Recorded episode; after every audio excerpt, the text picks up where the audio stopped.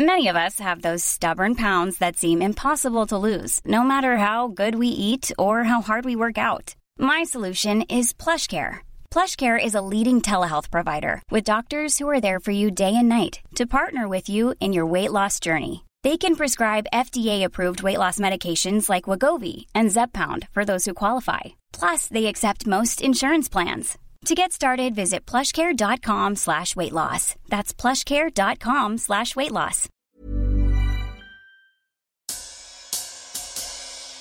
Hey, small town fam, it's Yardley. How are you guys? Well, it's Thanksgiving here in the United States, and I want to tell you all how genuinely grateful we are at Small Town Dicks that you are part of this incredible, lively, wonderfully engaged community. We couldn't ask for anything more. You guys are the best, and thank you. This week, we have another mini hiatus. But before you lose your minds, this hiatus is only a week long. And then we're back with a brand new episode. So, if you recall, during our last mini hiatus, you got to hear what Dan and Dave's favorite episodes from our catalog are. And now it's my turn. And I just want to go on the record and say, what's your favorite episode? Is the worst question ever. It's the worst. I don't know how you're supposed to choose. I get this question in every interview I do about The Simpsons, and now here it is again. so, as I was listening to our back catalog, I narrowed it down to three contenders. Working backwards, we'll start with number three. I chose Crime and Punishment from season five. This is a conversation we had with a man named Trevor Walraven, who was tried and convicted of killing someone when he was 14 years old. Trevor did 17 years of his 25 year sentence, and then he was released. I remember before we sat down to do this interview, I was a little nervous about sitting across from a person who admits to executing an innocent man. But I have to say, Trevor was likable, deeply remorseful, and candid with us. It was not at all what I expected. But now, two years later, when I listen to this episode, I find myself listening with less trust, to be perfectly honest, which has nothing to do with Trevor, and I believe everything to do with my having been steeped in true crime stories like this one 24 7 for the last two years. There's a consequence for that. And in some ways, it's made listening to this episode again even more complicated now than it was when we first sat down and recorded it. Here's a soundbite. Where'd the gun go? It's just, I don't know where it went. Um, Did you throw it away? so when I got home, I'm not 100% where I put it. I don't know if I put it back in a cabinet. I don't know. Like I threw the keys at one point away somewhere and I don't remember. The car keys? Yes. Oh. But that was when I came back. So I actually don't know what happened to the gun. It was never found. Oh. Um, but I don't I don't know what happened to it. Second on my list is an episode also from season five called Mother's Day, where we had Dan and Dave's mom on the podcast to talk about what it's like to be the mother of two detectives. I love this episode for the playful banter between Dan and Dave and their mom. It was also really fun and interesting to see Dan and Dave, two men I love and respect deeply, through someone else's eyes. Someone who knows them better than anyone else, I think. And every time I listen to this episode, I am humbled by the vulnerability of Dan, Dave, and their mother. Here's a listen. I had an experience with them that I was with Dan and they needed to call Dave when David was a detective and Dan wasn't yet and a baby had died. And that night is when I realized that my sons had grown up, that they were men. And it was really emotional for me. I watched the two of them interact when no one was around and I was standing back and they were discussing the pictures and they were waiting to get okay to go inside the apartment. And I was watching them. I was about five feet away from them and I was listening to them interact. And it was like, wow, these boys are men. They're not my babies anymore. They're grown men. And finally, finally, my first choice, and I only choose because my partners in crime, Gary, our producer, and Ben, our book cooker and cat wrangler, are holding my feet to the fire and making me choose. Big fat eye roll. Though I do love this episode. I have chosen The Devil You Know from season six. Fan favorite Captain Terry is our guest on this episode, and she brought with her that day two badass women named Christy and Jody. Both were victims and victors in this case. Every time I listen to this episode, I am bowled over by the strength and character of these women. I also remember how much fun we had on that day. These women were so fun and funny and open, which isn't at all what I expected from Christy and Jody in particular, considering the depravity of the crime they describe in this episode.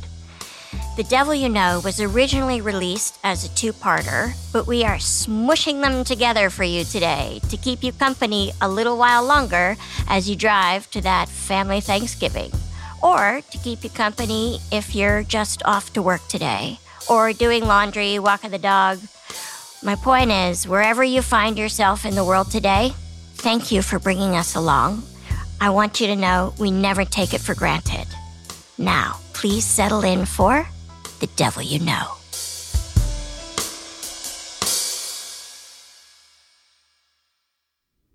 This is part one of two episodes that tell the story of a case that was investigated three separate times over three long decades. Captain Terry returns to the podcast to tell us how she led the third and final investigation into this unsolved murder, which rocked her small town in the 1980s and had long gone cold at her police agency. The two other guest voices you'll hear are Christy and Jody, who started out as victims and ended up as victim advocates for other survivors. If not for the persistence of these three remarkable women, this case would surely have remained cold and unsolved to this day. This is part one of The Devil You Know. When a serious crime is committed in a small town, a handful of detectives are charged with solving the case. I'm Yardley, and I'm fascinated by these stories. So I invited my friends, Detectives Dan and Dave, to help me gather the best true crime cases from around the country and have the men and women who investigated them tell us how it happened. I'm Dan. And I'm Dave. We're identical twins from small town USA. Dave investigated sex crimes and crimes against children. He's now a patrol sergeant at his police department. Dan investigated violent crimes. He's now retired. Together, we have more than two decades' experience and have worked hundreds of cases. We've altered names, places, relationships, and certain details in these cases to maintain the privacy of the victims and their families. So we ask you to join us in protecting their true identities as well as the locations of these crimes out of respect for everyone involved. Thank you.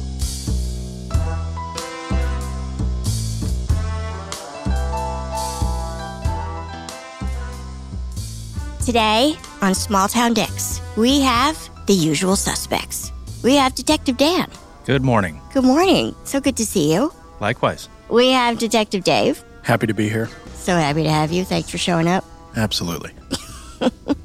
And Small Town fam, I hope you're sitting down because we're super excited to have one of your fan favorites back with us, the one and only Captain Terry. Thank you for having me again.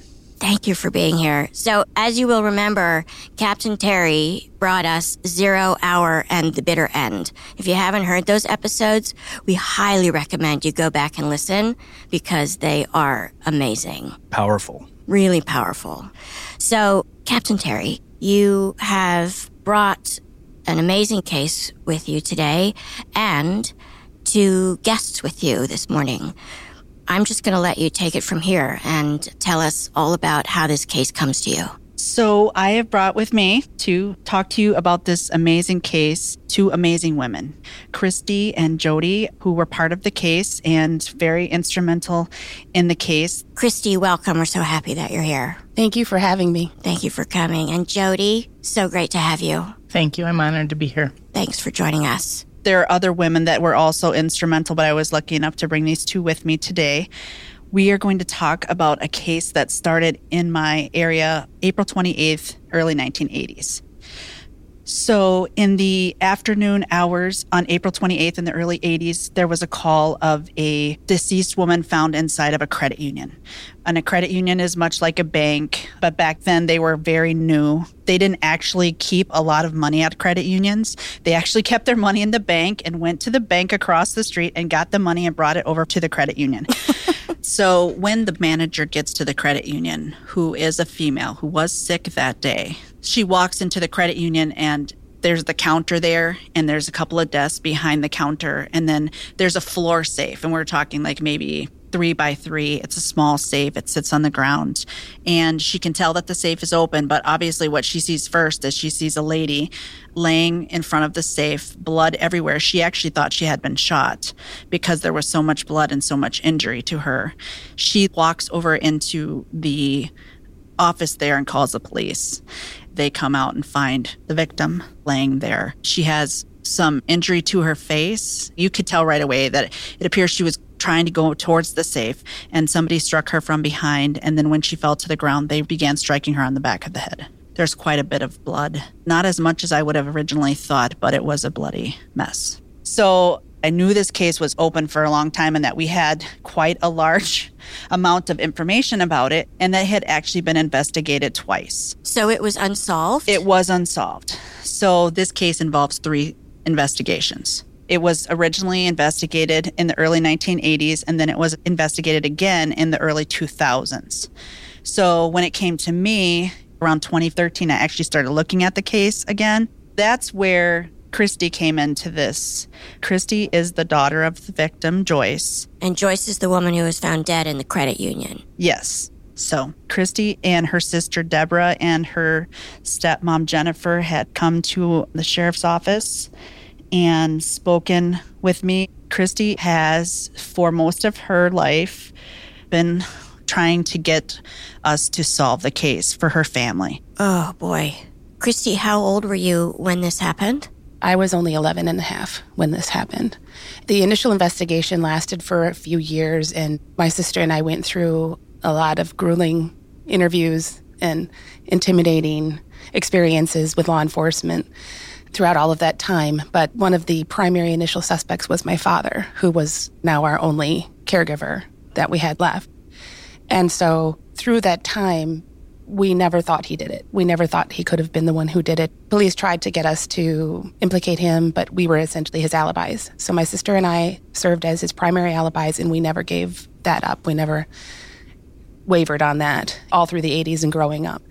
And it wasn't until I was separated, living on my own, and I got to age 32. And even though it was more of a gradual process, like those percolator coffee machines, it was a gradual process coming to the surface like that but once that happened, it was like a sudden light switch in my whole being, in my mind, and my heart, and everything that just went off. Literally, like my world turned upside down and everything made sense. Is this a situation where you're pulling memories and little facts and circumstances that, when taken in the whole, you finally go, aha? Exactly. It's sort of like I can look back at those little moments here and there that didn't make sense. That's exactly what it was like. It was just a, a culmination of all of those points of awareness that resulted in finally being able to understand what really happened. You said originally you and your sister Deborah were his alibi. What was the alibi? We testified that he was home at the time of the murder. And did the murder take place late at night? The murder was supposedly taking place shortly after 5 p.m. So we testified that he had come home from work and that he was at home I had a chance to read my childhood statements. And looking at my statements when I was 32, I can see myself starting from the initial interview. So this happened on a Wednesday, and I think I was initially interviewed on a Saturday. And I said very general things like, I'm not sure what he was doing. I think he might have been home. And then I see my statements evolve over time to, and at 507, he did this. And at 513, he did that.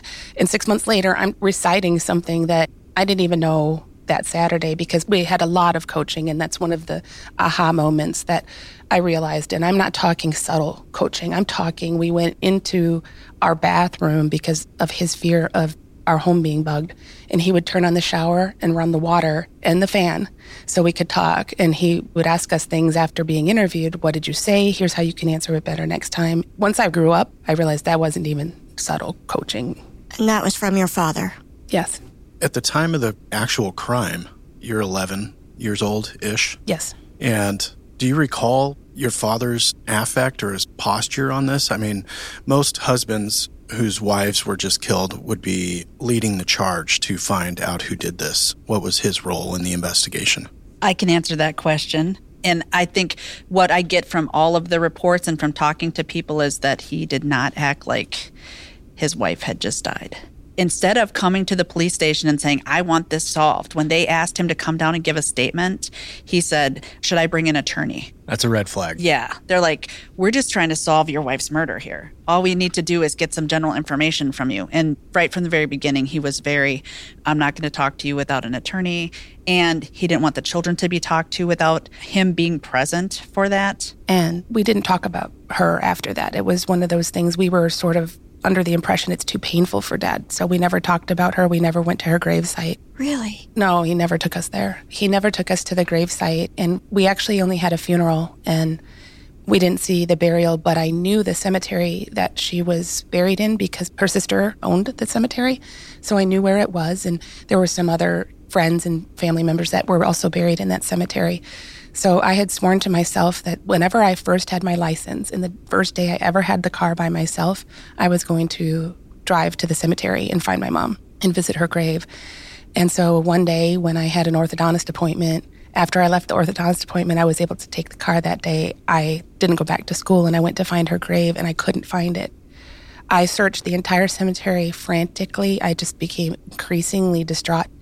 And I finally gave up and I just sat down next to a tree and just cried.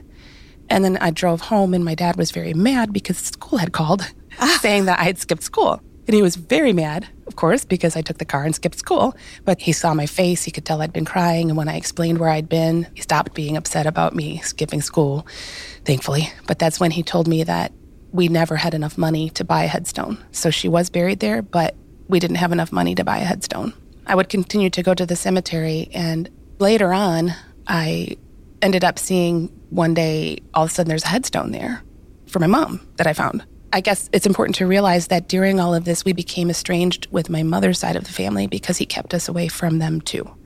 Later on, when I was 32, I was reunited with my mom's family. And that's when I learned that they had just gotten sick of waiting for him to pay for it. And so they went ahead and provided her headstone. And it's a beautiful headstone. They did a good job. And your father's name? Mitch.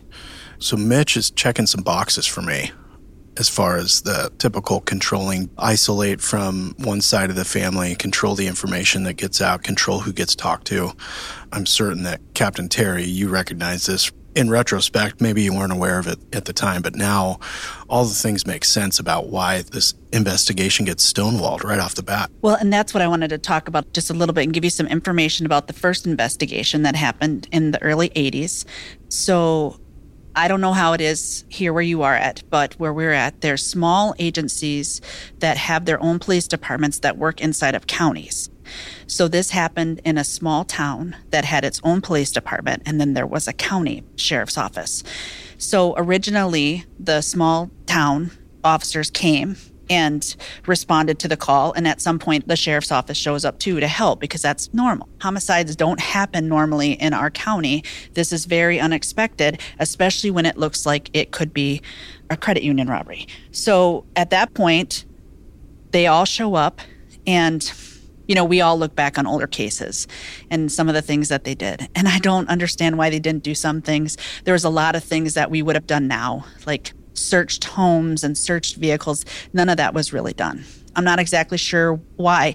The thing that's so ironic about this case is that most of the officers died by the time we got to our investigation. Which you started in 2013, right? Yes. By that time, I had actually met with several of them through the years and talked to them about the case because I was trying to figure out how do we have this unsolved homicide. And I had known that Christy and Deborah were out there seeking justice for their mother. How does this happen? So I go back and I look at some of the documents from back then, and it appears that the police department was going in one direction and the sheriff's office was going in another direction. How do you mean? Well, the city police department was focusing more on Mitch, and the county sheriff's office was focused on the robbery. And they were almost fighting against each other to the point where the district attorney is putting letters out saying, You guys are making this case worse for us because you're not working together. And one agency is feeding the newspaper details. And so it's really difficult. It gets so messed up. I don't know if you have John Doe hearings here, but they had John Doe hearings back then. Why is it called a John Doe hearing? You can remain anonymous to some degree. Right, correct. They can call people in and ask them to give testimony in front of the judge just to get information because people weren't willing to talk out in the open. So, Christy, earlier when you were speaking, you were talking about testifying and a statement that you had made. So, are you talking about testifying in this John Doe hearing? It was constant. We were interviewed a lot, but yes, we also had to be interviewed during the John Doe, which was also very intimidating. And I remember the judge, now looking back, was very, very nice. But as a child, we were sitting there saying, uh huh, yep, uh huh, please say yes or no. And it felt so intimidating. well, they're sitting above you. Yes, it really felt intimidating. Those situations are set up for a purpose. And we had a psychological ink blot questions. I just remember being terrified to answer the wrong way and see something that I'm not supposed to see. so this happens in April. And what ends up happening is all this time there's this whole secret undercurrent that's going on in Mitch's life that the whole community does not know about.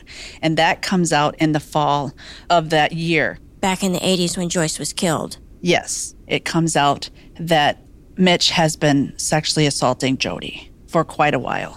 Jody, that lovely Jody? Yeah. Yes. And that is the catalyst that then brings him into the police department, gives them a reason to actually arrest him and bring him in. And poor Jody doesn't have any clue about what's going on. Jody's best friends with Deborah and Christy. That's how she knows the family.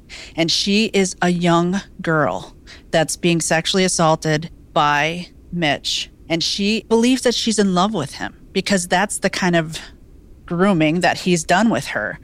And she holds so much of this case because she has a relationship with Mitch that involves some telephone calls that occur pretty consistently throughout the day.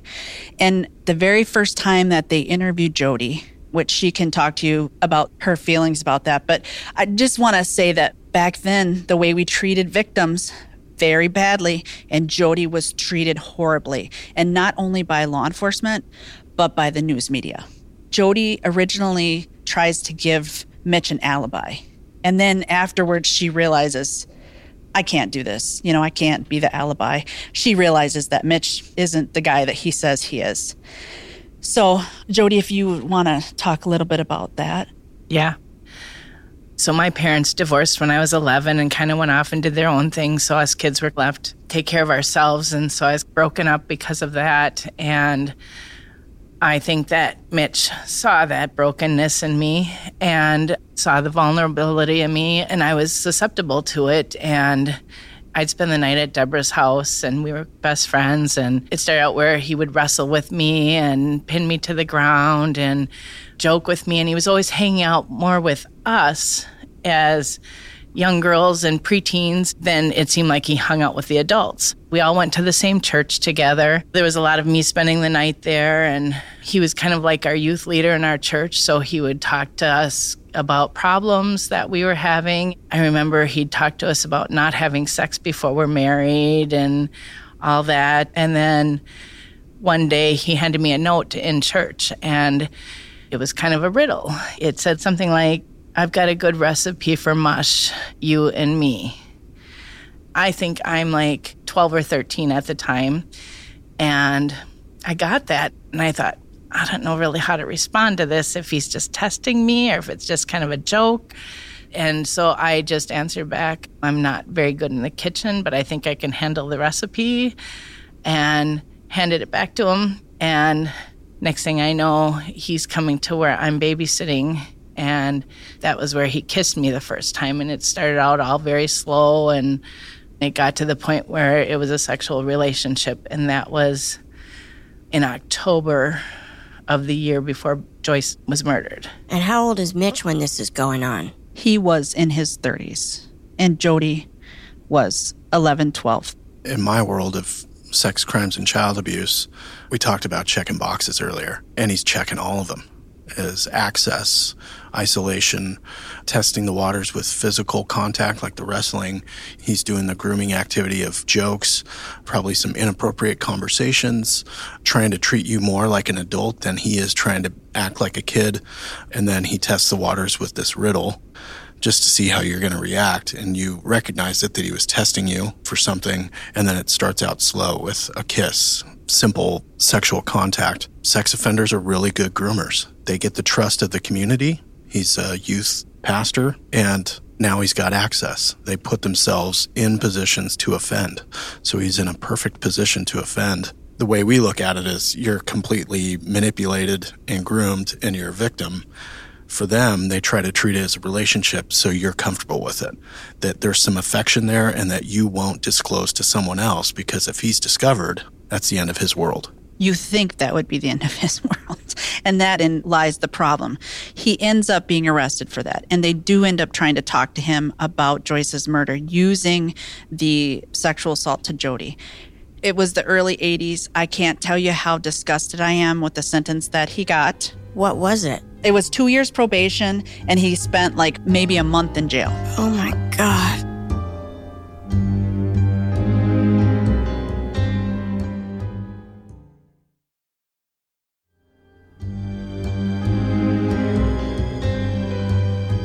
So, Jody, I don't want to get into the specifics of the contact you had, but I'm assuming it was more egregious than a kiss. Yes. Um, it involved sexual intercourse and other things for over a year. And I did think of it as a relationship. I. I had a hard time seeing myself as a victim for many years because even the night when he was arrested for what he was doing with me, you know, my dad sat me down at the kitchen table and said, You're nothing but an adulteress. So I always saw myself as being the bad person. And ironically, I ended up going into law enforcement and through reading complaints of people I was booking and whatnot, I was like, I was groomed. I was sexually abused. And through that, then I sought counseling and found a lot of healing that way. In our state, that type of activity that you're describing, given that you're of a certain age, just the kiss in our state, that guy would get 75 months in prison, serve every day of it, up to and including the more involved sexual contact would be 300 months in prison, 25 years, and they all stack on top of each other. I mean, you're describing stuff that he would never walk free in our state nowadays. Back in the 80s, it might be one of those slap on the hand, hey, don't do this again. And everyone looks at the child as a complicit party in this. Thank God we've evolved and now recognize how ridiculous that posture was. But we still have parents who will do the victim blaming, like you're a party to this criminal offense when really you're just being taken advantage of. It's disgusting.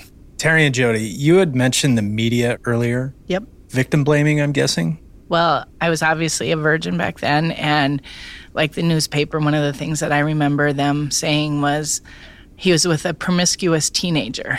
And I'm like, promiscuous? I honestly didn't even know how to have sex. I didn't even have the health in school or whatever. So, um, promiscuous. I'm like, no, that's what I became afterwards because I thought the only way I could get love in my life was to have sex. And so I had many painful relationships for a lot of years after that. And fortunately, I met my husband, who is amazing, and our relationship is built around love and not sex. How did this disclosure happen?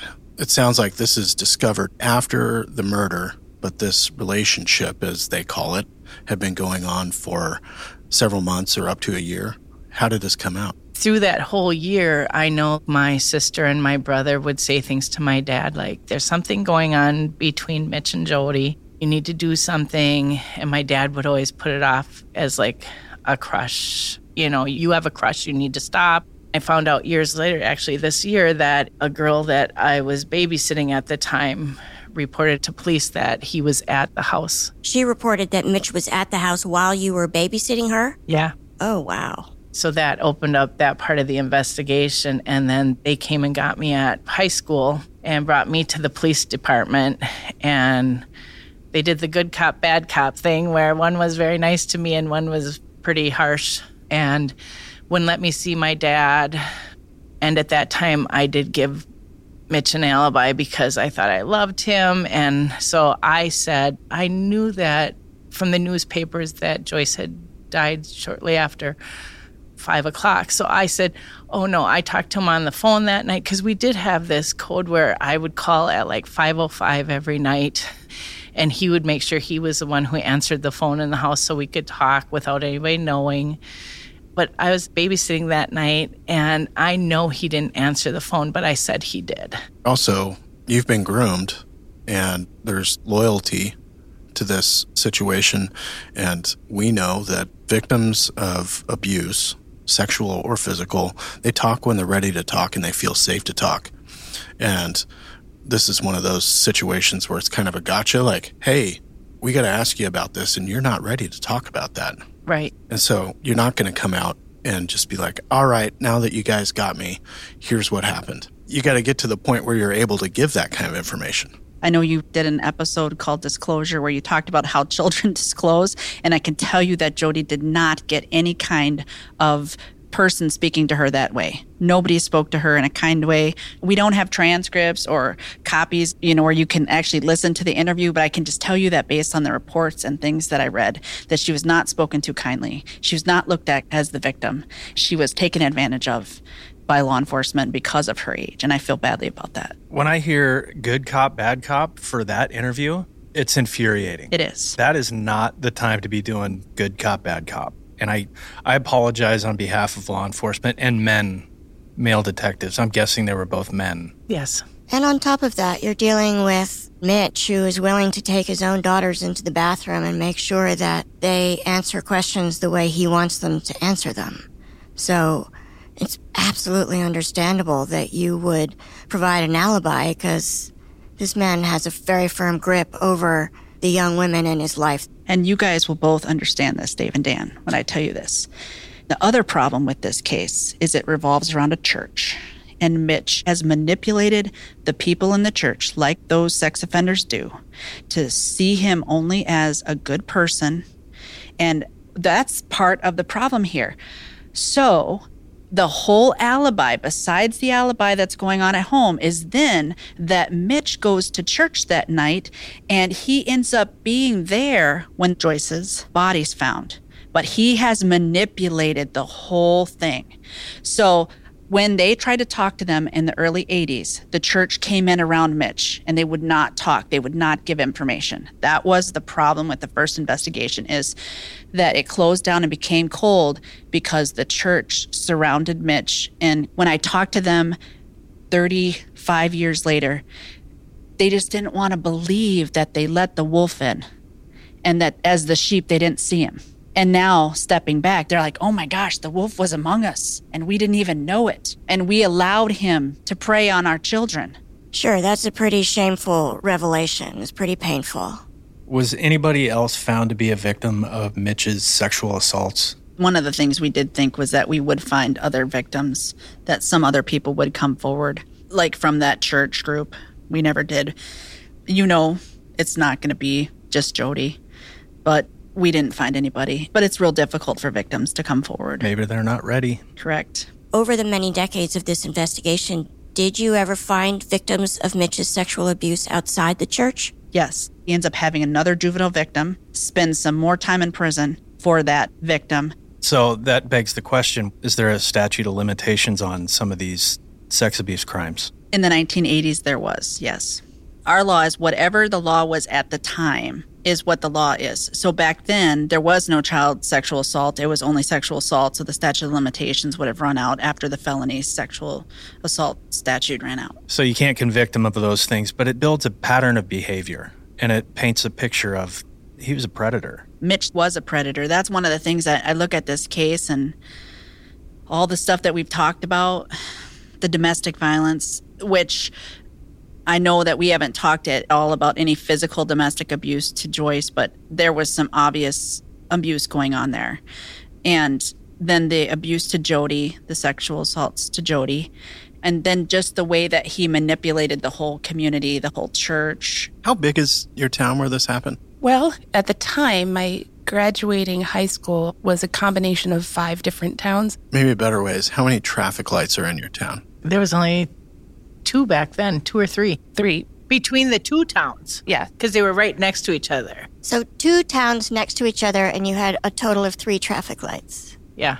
That's pretty small. So everyone knows everyone, and presumably most of the town became familiar with this whole situation. Yeah. So, how did Mitch end up getting arrested? So he was also my dad's best friend. Mitch was your dad's best friend. Yes. And the day after the police interviewed me, we were supposed to all meet for pizza that night. Who's we? Christy's family, my family, and other people from our church. And my dad brought me home, sat me down at the table, and called me the adulteress. And he said, Now you're staying here, and I'm going to meet Mitch at the church. This is before the police have arrested him. And so Mitch meets him at the church. Well, the church is like a mile from our house. And he gets somebody to come stay with me and says, You make sure she stays here. Well, I'm not having that. And so I take my motorcycle to the church. And I remember Mitch telling my dad, My love for you is genuine, telling my dad that, not me. He's telling my dad that. And why my dad isn't beating the crap out of him, I have no idea. I do have to say, though, that my dad did ask for my forgiveness later in life. And I think he carried that failure to parent with him for a lot of years. But Mitch asked my dad, Can I just take Jody downstairs and talk to her in the basement? And my dad again says yes.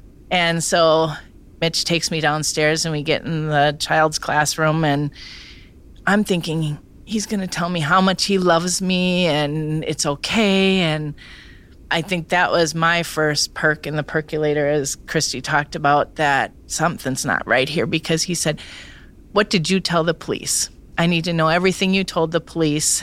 And I told him, I love you, and I gave you an alibi. And I told him that I was talking to you that night, and there was no profession of love for me or anything like that. It was just, What did you tell the police? And he was angry at me. Christy, I'm having a conflict. Mitch is your father. I hate him for all these things that he's done to Jody on top of what he's done to your mother, but at the same time, I recognize this is your father. Like the conflict that you must be feeling throughout all this when you became aware of what was happening with Jody was going through your head. Back then, I knew what was happening with Jody, but again, I didn't really understand sex yet. But so he used to talk to Jody, as she alluded to. They had these prearranged times, I guess. They would talk, and he would talk on the phone in our basement.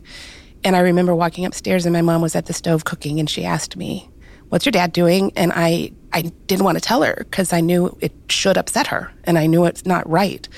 I didn't really know much more than that, but I knew enough to know that. But I did tell her, and she was very gracious. She would never talk negatively about him in front of my sister or I. But I think my sister saw more of their relationship because I was the lucky one. I was younger, and he used my older sister to act as a reason to be with Jody. And so I got to stay and hang out with my mom. But my sister would go ride in a car with them where she'd watch them sit in the front seat together as she's in the back seat and watch them, you know, be a couple essentially. And so my older sister definitely saw the brunt of this. But the night that he was arrested, we were all supposed to meet, like you had mentioned, Jody. And uh, Jody and her family never showed up. And so we went home and my dad said to us, I could be arrested tonight. And of course, I presumed he meant for my mother's murder. And he said, I could be arrested tonight. So if anything happens, call your uncle right away and you don't have to say anything and that kind of thing. And sure enough, about a half an hour later, it's about 10:30 at night and the police come to our house and they arrest him. And of course, I'm still thinking it's about the murder. And then I got along with my sister taken into questioning that night, separated, of course with good cops and bad cops on both sides for us, both, and no other representation really. I mean, I think there was a social worker there, but no family or anything. But then we were questioned quite late in the evening, and again, it was all about the murder. So it wasn't until the following day that I realized it had anything to do with Jody. What's the timeline here? Six months. Six months to his arrest for what he was doing to Jody. That's right. And so after the arrest for the abuse to Jody, they try to use that to get him to confess, but he doesn't. And as I said to you, then the community has all kind of closed around him. And because Jody has originally said one thing and then said something else, and because of the way that they interviewed her, and didn't give her the time to explain, she does end up going back to law enforcement and saying, Look, I did tell a lie and this is why I told the lie, but now I'm telling the truth. That's the only time that I ever lied was that time. And that's also because after he's arrested, I also find out that he's having another intimate relationship with another woman. A juvenile or an adult? An adult. So all of a sudden, it's like the realization is coming on to me that he's just used me. I'm like, I need to come clean and tell everything. And keep in mind, for the last year, I've been lying to everybody, you know, because you can't go meet a grown man. You can't say, Dad, I'm going to meet Mitch. So you're lying, and it is so not how I was brought up. I really wanted to be that good Christian girl who doesn't lie. And so I, am like, you know what? I'm just going to come clean, tell them everything I know. And I did that. And then I also testified in the John Doe hearing as well. Truthfully or? Truthfully. Okay. She was truthful every time after the first interview. Got it.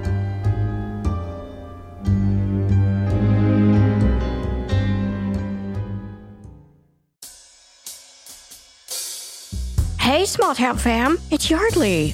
It's gonna be summer soon, so the potential for stinky pits is imminent. That's why I really love Lume. I'm obsessed with their sweat control cream deodorant. I think I've said this so many times, but honest to God, I never thought I'd use a cream deodorant because they're sloppy and gloppy and sticky and bleh. But Lume isn't any of those things. It dries quickly, it's never sticky, and it doesn't leave any white streaks on my dark clothing. So, all of those things are a win for me. If you're not familiar with Lume, let me tell you a few things. Six years ago, an OBGYN invented her game changing whole body deodorant, and now it has over 300,000 five star reviews from people like me. Lume is baking soda free, paraben free, and pH balanced, so it's safe for your pits and your bits, which means you can use it below the belt. They have a lovely variety of fresh, bright scents like clean tangerine, my favorite, lavender sage, or toasted coconut. And the secret to Lume's success is it's formulated and powered by mandelic acid. That's how it stops odor before it starts. So, small town fam, Lume starter pack is perfect for new customers. It comes with a solid stick deodorant, cream tube deodorant, my fave, and two free products of your choice like mini body wash or deodorant wipes and free shipping. And on top of that, as a special offer for listeners, new customers get 15% off all Lume products with our exclusive code, which is small town. And if you combine the 15% off with the already discounted starter pack, that equals over 40% off the starter pack. So use code SMALLTOWN for 15% off your first purchase at lumedeodorant.com. That's code SMALLTOWN at L U M E deodorant.com. Do it. Hey, small town fam, it's Yeardley. I want to talk about Prose. Prose is the custom hair and skin beauty brand where you get on their website, answer a bunch of questions about where you live and how old you are, what kind of hair you have, what kind of hair you want to have. And then, from millions of possible formulas, they create a formula just for you. So I'm lucky. I have a lot of hair. Most days, my hair is the boss of me. So I need shampoo and conditioner that gets my hair to calm down a little bit. So I've been using Prose for a while, and one of my favorite things about it is you can choose your scent. They have a review and refine tool which learns from my feedback and then adjusts the formula. Also, Prose is a certified B Corp. It's cruelty free and it's the first and only carbon neutral custom beauty brand. So it's not only better for you, it's better for the planet. So, Small Town Fam, Prose is so confident that you'll bring out your best hair and skin that they're offering an exclusive trial of 50% off your first subscription order at prose.com slash town.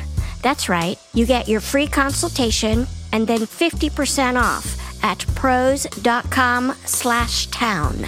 That's P-R-O-S-E dot com slash town. Do it. Hey folks, Detective Dave here. Let me tell you about SimpliSafe, the home security system that I trust to keep my family safe. I depend on SimpliSafe to provide me and my loved ones with 360 degree coverage of my property and valuables.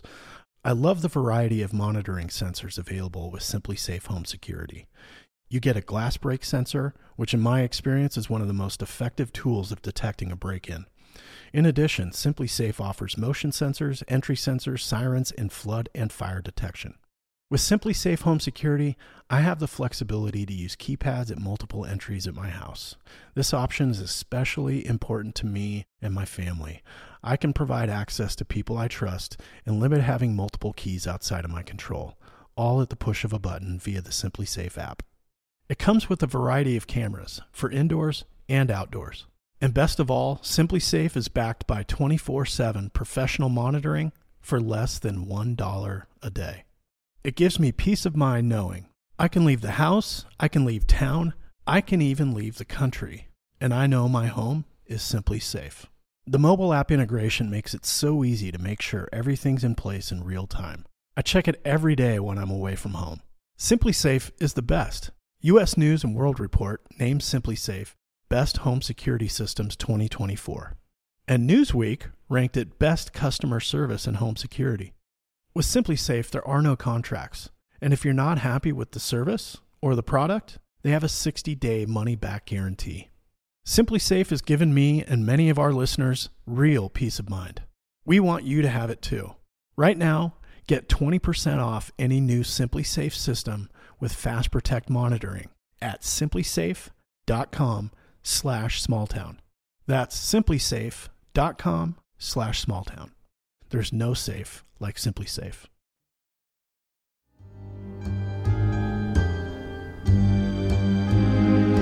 So, Jody, back then, and even within the last several years, I know certain detectives that would just dismiss this second approach to law enforcement where you're like, listen, I was untruthful the first time, but now I'm ready to tell the truth.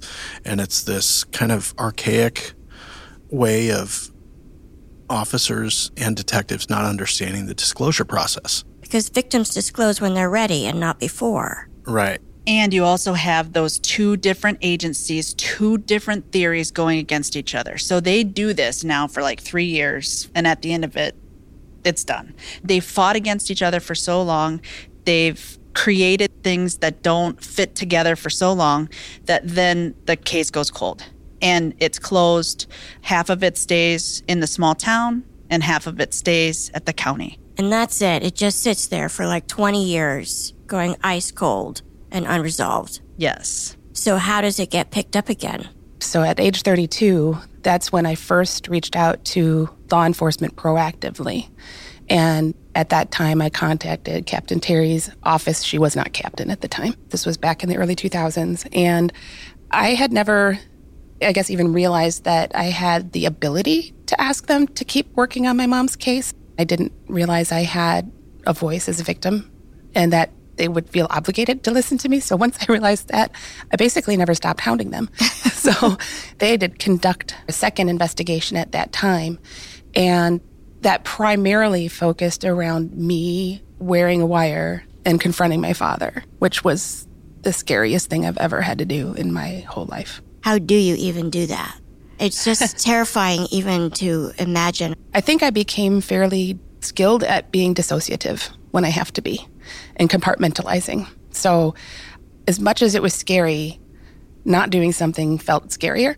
And I couldn't rest without justice for my mom. So I just did it. you just you just go through it.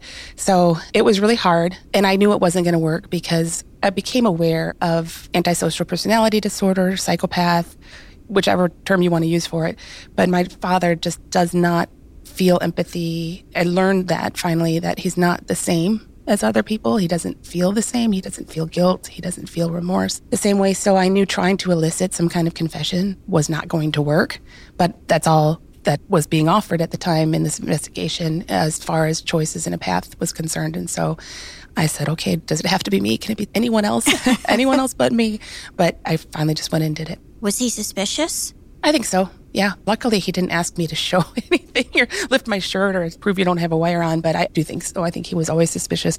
I have not talked to him since late 2001 without the context of wearing a wire. And that's only been maybe a handful of times now. But each time he didn't kick me out because that wouldn't look very good. He threatened to when I kept pushing things pretty far, but he never actually confessed. I mean, his behavior would sound weird and be obvious maybe to detectives and to other people, but it wasn't objective, conclusive, non circumstantial evidence. How do you break the ice in a situation like that? Do you just come out and say it? Like, what happened to mom, dad? Well, that's pretty much the coaching I got from the detectives at the time was, hey, I'm grown up now and it's time you're going to answer for this. I realized things that I didn't realize. So basically, I told the truth. I just approached it with telling the truth and you owe me answers. And I didn't get anywhere. But So I have a few procedural questions. In our state, for me to wire up a witness or a third party, I have to write a very specific warrant to intercept interpersonal communications. Is that the case in your state? No, we are one party consent. So as long as one person knows that they are being recorded in the conversation, that's all it takes for us. So anybody can record anybody as long as one person in the room knows that the recorder's on. Damn. It is nice. It's very nice. It'd be so nice. So, Christy, you wearing a wire kicks off the second investigation. yes, Terry, are you part of that at this point? No. The detective that's working the case at that time happened to be one of my mentors for a long period of time. He brings everything together, which is a monstrous amount of stuff. And they actually had another person that they were looking at that they thought could have done the bank robbery because it was a bank robbery in their mind because the money that was in Joyce's hand was missing. So one agency was looking at it as a robbery and one agency was looking at it as a husband that killed a wife. So then my mentor gets it once he talks to Christy and he talks to the district attorney at the time. And the district attorney says the only way this is going to go anywhere is if you get a confession. That's in his mind. That's the only way it's going to work.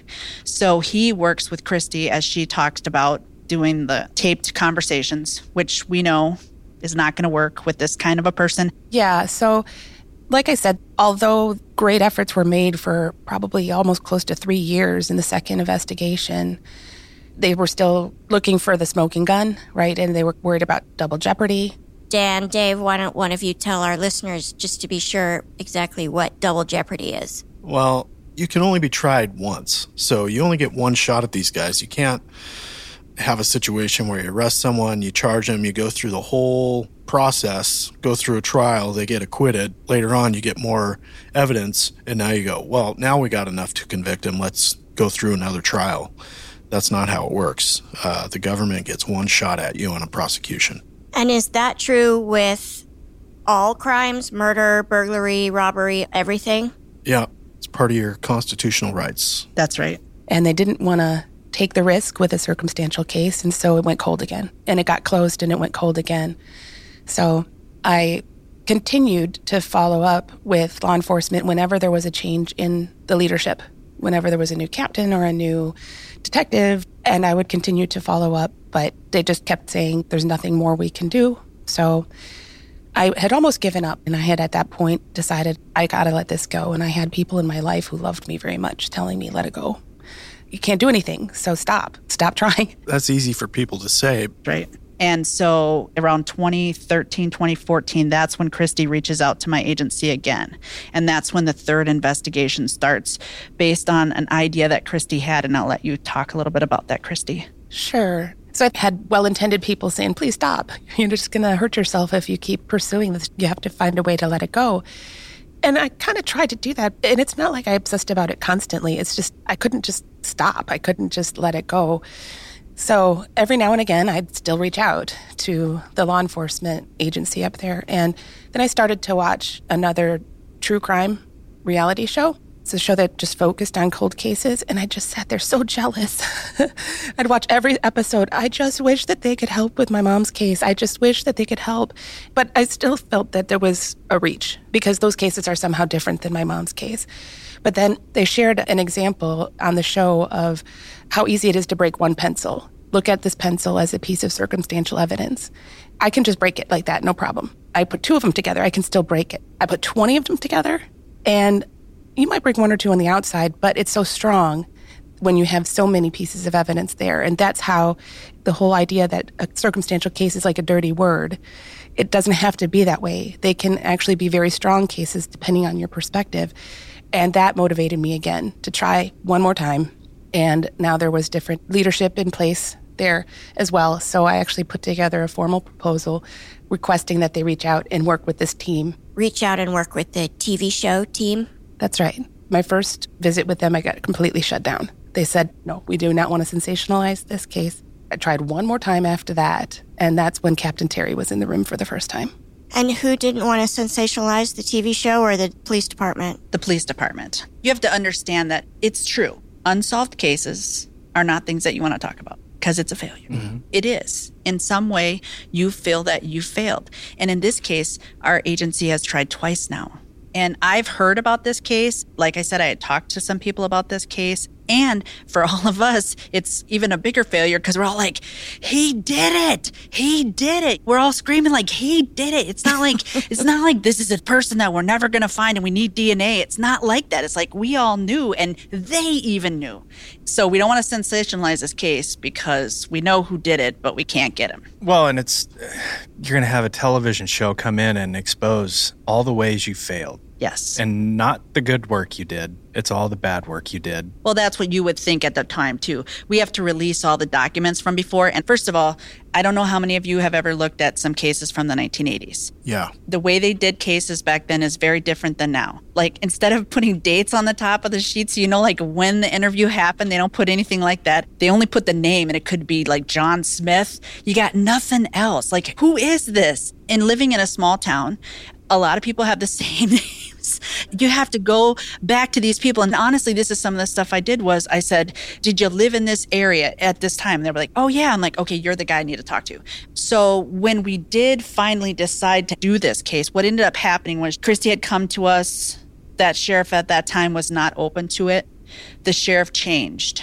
And at that point, when I was promoted to be in charge of the investigative division, I went to the new sheriff and I said, let's do this. Let's just try one more time. I told Christy and Deborah, I'll try, but this will be it.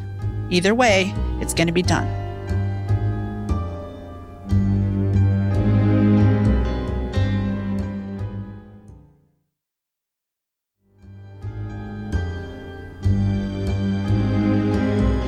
Christy, where is your sister Deborah in all of this? You seem to be the catalyst going back to law enforcement. Can you speak to that or?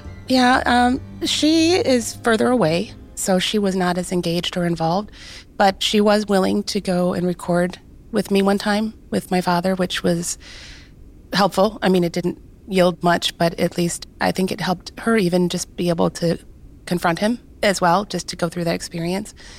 As hard as it seemed after the fact, it was good to have confronted him. And then she was definitely part of the third investigation. So let's talk a little bit again about the second investigation what we got out of that before we move on to the third, real quick. So the second investigation, like I said, was focused on just dealing with the case as far as getting a confession. And that just didn't happen. But what we did get there is that the detectives at that point reached out to Christy, reached out to Deborah, and they reached out to Jody again and they all came together and started talking. We never would have got to where we were if they hadn't opened up the 2002 investigation. The other thing is Jennifer, who is Christy's stepmom, she was really involved with that too at the time. She tried to record some conversations. So we did have those conversations, but the one thing that did happen is they tried to use some other family members and those other family members told Mitch that he was being recorded. what? so yeah, so we tried to reach out to his family and get them involved in it, and so then they told him that we were recording, and so that kind of took away the recording part of it. It's not shocking at all to people in law enforcement that that would happen. It doesn't shock me at all. People circle their wagons around one camp or the other. They just make their mind up and they're like, nope, I'm not open minded to that. It happened the way I think it happened, and I'm in his camp, and they let the cat out of the bag. Well, what about you, Christy? Did Mitch ever come back to you and ask you about wearing a wire? No, Mitch has not contacted me. He wasn't that way anyway in the first place. But basically, it split our family apart. It fractioned our family into the people who wanted to believe he was not capable of doing this and somehow would still need to stay with their existing beliefs despite the new information. And to this day, his older brother, he was in law enforcement and highly successful in law enforcement. This is Mitch's brother? Yes. And he actually was inspired to go into law enforcement after my mother's murder because of how the police treated everything and the disparity he saw between the agencies and things. When I called him when I first realized this in my 30s, he was right there for me and he never wavered. And he's lost his entire family because he's taken the side of the truth. Mitch's brother wasn't even allowed to go to their own mother's funeral because he took the side of the truth. He plays a very important part in this case, too. So, our dad told us that Jody approached him. She walked into his room naked. What's a man supposed to do? That's what your dad said. Yes, yeah. That's what we learned as 11 year olds, that that's how men are. And when I, in the early 2000s, while things were percolating, the first thing that I realized about him was that he was a pedophile. I didn't realize the murder until after I first understood what is a pedophile and that my father actually is one. And once I realized that, and I was talking to him about the second juvenile offense that occurred. The one after Jody? Yes, yeah. And he said the same thing about the first one. I said, I'm not going to allow you to tell me that this is somehow not your fault, like you did back with what happened with Jody. And he repeated the exact same thing. What's a man supposed to do? I'm like, tell her no. Tell her to get out of your room. I think that's when he started to realize I was no longer under his control. Right. Mitch realizes you're not buying his bullshit anymore. This is right out of the sex offender playbook. I know, I'm telling you. And that's how I knew him. I monitored sex offenders in the early 2000s. That's been my thing for most of my career is monitoring sex offenders in my agency. So I spent a lot of time dealing with Mitch as a sex offender. I walked through his home, like I go out with a probation agent on Halloween, but Mitch's textbook sex offender. I mean, he is one of those ones where it's like scary. Everything that we learn about, everything that we don't want to believe that the wolf really is, it is. It's one of those if Hollywood came up with one of these scenarios and he started checking all these boxes, I'd be like, well, I mean, that'd be like a wish list of sex offender behaviors, but he's got all of them. Yes. Every single one of them, including the, well, she seduced me. Victim blaming, like, this was her idea and I'm the victim here. Yes, and when he tells us that story, Jody does that the night of his wife's death. Oh my God. You mean he says the night that Jody walks into his bedroom naked is the same night Joyce is murdered? Yes. And he says that I'm 18 years old when it happened. Yes. I always believed that Jody was 17, just about to turn 18, and it's just a technicality. That's what I've always grown up believing. I was protected from reading the newspapers back then. I'm in my early 30s. So I decided I'm going to find out what was reported about my mom's murder. You know, I had to go to the state capitol because it was on microfiche, and I started looking in the 1980s timeframe. It was reported for about a year in the paper, and I looked through every single article that I could find. And I literally almost got sick when I read Jody's age in the newspapers because I realized, oh my gosh, it wasn't a 32 year old with an 18 year old. It was a 33 year old with an 11, 12, 13, and 14 year old. I can't. That's so young. And I'm assuming this is a situation where, uh, prior to actually physically abusing you, that he's spent a period of time grooming you. Is that right? Yes. I, I, I was just stunned and shocked. It's so strange. My dad could have told me the sky was purple and I would have believed him, even though I saw blue. Sure. Um, Jody, what was it like for you at school? Once the paper had treated you so unfairly and the news was out, I can't imagine it was easy for you. It was hard, and um, I ended up moving to my mother's, which was luckily a state away. So that was good, but I was still pretty broken. So I turned to alcohol to try and deal with that. And, you know, when Christy talked about learning about the sociopathic personality and the psychopath, well, I wasn't that. I had a conscience. And so the realizations are coming. And for years, I took on that guilt. Like maybe if I wasn't in the picture, Joyce would still be alive. And it wasn't until after the second investigation that Christy and I talked, and I got a lot of healing from both girls, Christy and Deborah, because they said, you know what, if it wasn't you, it would be someone else. I still recall Christy saying that to me, and that was so meaningful to me because I didn't think of it that way in law enforcement, you kind of learn that a pedophile is a pedophile. They're going to be that way. I don't see much of a cure for it. Right. You weren't just the lucky one. Right. You know, but I was a lucky one. And I've always felt like I'm not a victim. I'm a survivor because you know what? There was a time when he brought me out in the woods. He got angry with me because I was kind of confronting him. And I'm lucky to be alive. And I know that because I was a liability to him. I know that now. I didn't back then. Just before or after the murder?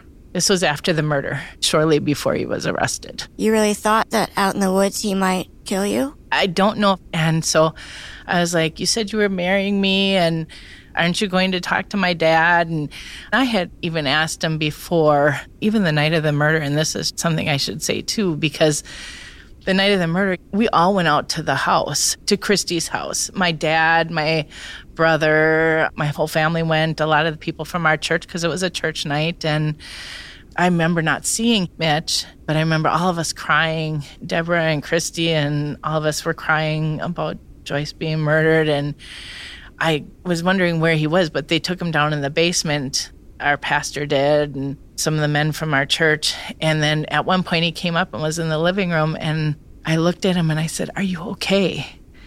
And he got this look on his face that I will never forget. And he said, Well, I'm footloose and fancy free. And that's what he's saying to me. At the same time, he's probably telling them, Poor me, my wife was just murdered. But Mitch was cold to Joyce. He said things to me about her that were just brutal, that no man should say about their wife. God. And Christy and Jody, tell us a little bit about what Joyce was like. My memories of Joyce was that she was very quiet, that she loved her daughters, that she loved her husband, that she loved Mitch. And I remember many times when I'd go there to spend the night, she'd be sitting on the couch doing needlepoint. And she did not deserve this. She did not deserve what happened to her at all. Yeah, by all accounts, from what adults have told me, she was very kind, very loving. Just had a warm, loving smile about her and the bluest of eyes. I remember being told that by somebody too, that she had very, very strikingly blue eyes. As her daughter, I remember just doing typical things that mothers and children would do waking up really early to make cinnamon rolls or going berry picking. Or you know we did a lot of canning together and yes she loved to embroider and i have a lot of her work in my home still. But she was very kind. She helped teach some sunday school at the church and i remember too my sister and i every Easter had our traditions with her. She had that over the holidays, the traditions that she would carry. So it was definitely a big loss. Yeah. And Christy, didn't you even have kind of a sense of foreboding back then because didn't she send you and Deborah a card? That's right. On Valentine's Day, she wrote my sister and I this wonderful letter, and essentially summarizing it, it said, Mothers and daughters don't always have enough time together, and I haven't told you enough how much I love you. And I think she had a sense, from what I've been told too, that something may be coming. And that letter comes a couple of months before she's killed. Yes, yeah. So my sister and I lost our mom at such a really critical time in our life, as you might expect as a 11 and 13 year old going through puberty, for example.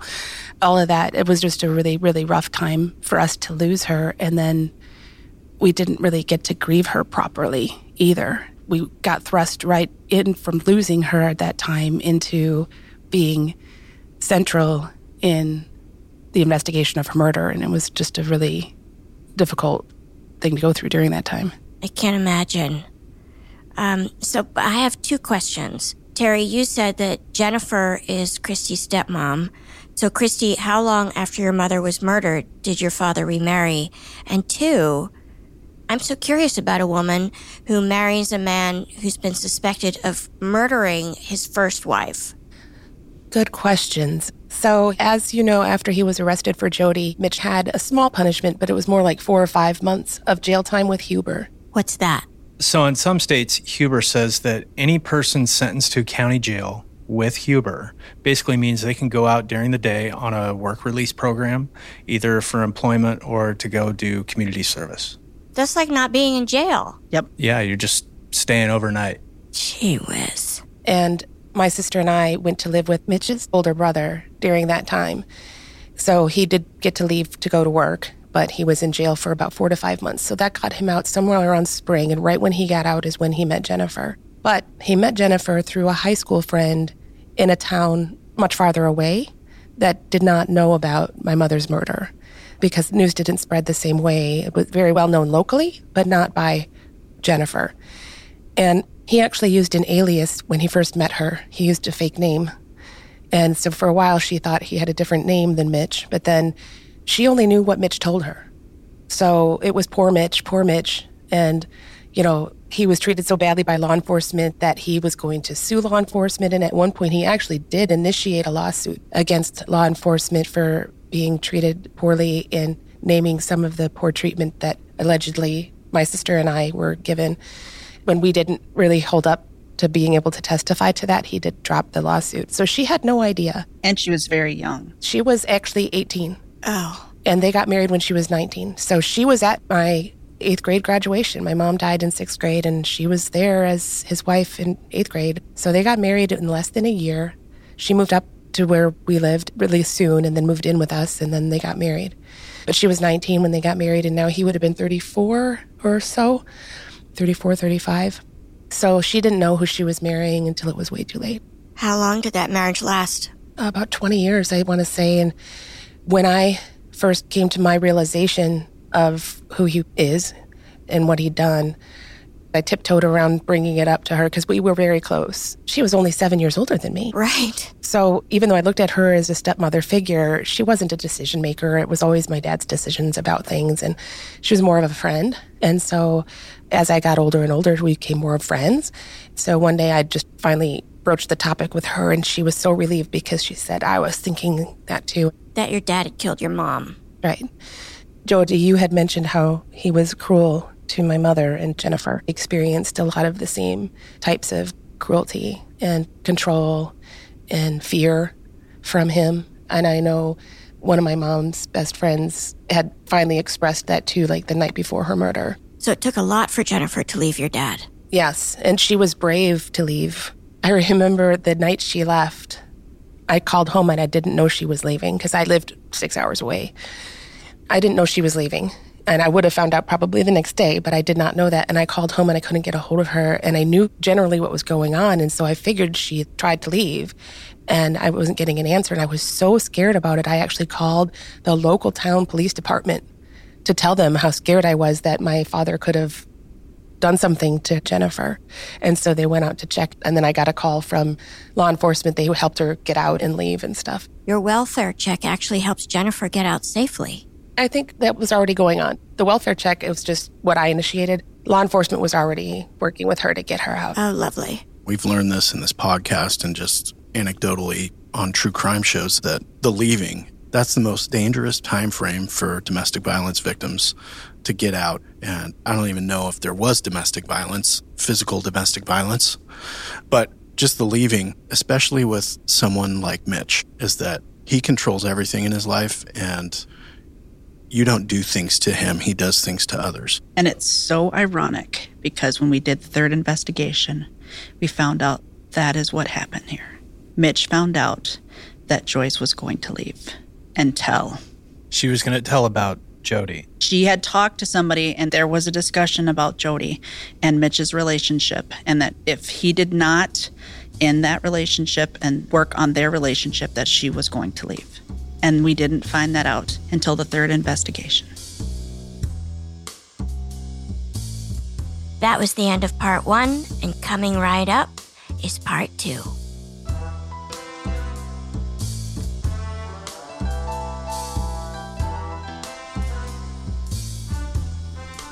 So we get to this third investigation with 10 plus years in between number two and number three. And you've now gotten to the place where it's, hey, we'll give it one last look, but if it doesn't move forward from here, we're going to have to put it on the shelf and put it away for good. Yes. And so we did discuss having this television show come in because the other thing that was going on in our agency, not only did we have a new sheriff and I was a new captain in charge of the investigative division, I had like four or five new detectives who have less than a year or two on. And I don't even have any experience myself doing a cold case. So we talked about it and we said, you know what, let's bring them in. Bring in the TV show. Yes. And what bringing them in did for us was, first of all, it made me cross off two weeks from my time and just only focus on that case. So that's real helpful because if you guys know how it is, especially small towns, you're moving from case to case and the cases change every day. And so I put aside two weeks and I took two of my other detectives and we read the case file again and again and then found things while we were going through the file and then we met with the TV show and their investigators, and they kind of gave us an idea of what we're going to do. Okay, we're going to re interview 60 people over the next two weeks. That's what we're going to do. And the case is probably going to be circumstantial because that's all we have left. I mean, there's no aha. You didn't have a weapon? Well, that's the thing. we actually did. We actually did have a weapon and we didn't know it. so, another thing that happened in the middle of the case. So, we have some photos of the scene where Joyce was bludgeoned to death. That's how she was killed. And so, one thing about Mitch, the other important thing that we should talk about is he's self employed with his family. The family business was use specific tools like a mechanic they use specific tools so we were looking at that specific business to see if we could find a tool that they would have used that would cause these injuries and we looked and looked for days. I mean, I sent detectives to the southern part of the state to talk to specialists in that field to see if we could come up with something, and we couldn't. So we come back and I'm like, okay, let's start again. There's two distinctive kinds of wounds on the head. I said, let's just look at this photo. Now go onto the internet and everybody look for these two distinctive kinds of wounds and what would make these. Finally, one of the detectives came out with this. It was called a Wonder Bar. Probably everybody has one. It kind of looks like something that you'd use to take a tire off or take the rim of a tire off. It's very common. And so we're like, that's it because it has two different sides. It has a side that has some sharp edges on it, which would make the cuts to her face. And it's probably about an inch thick and it's steel. And so we also had some bruising that was on her face that appeared to have been made by this Wonder Bar. And again, there's some ways that we could have gone about doing this case probably a little better. We all learned from things. We should have gone through all the evidence. Again, we had gone through the evidence looking for DNA, but we didn't realize that I was going through these and I'm not lying, that there are probably like 25 or 30 three inch binders of information that we were going through. And I was looking through a binder that had to do with the 2002 case, nothing to do with the original case. And I found what is called a Wonder Bar. I found a picture of it. And I'm like, why do we have a picture of a Wonder Bar in the middle of this file? Well, turns out that in 2002, Jack, who is Mitch's brother that we had originally talked about, was in law enforcement. And he had a conversation with one of the original people that did the investigation back in the early 80s.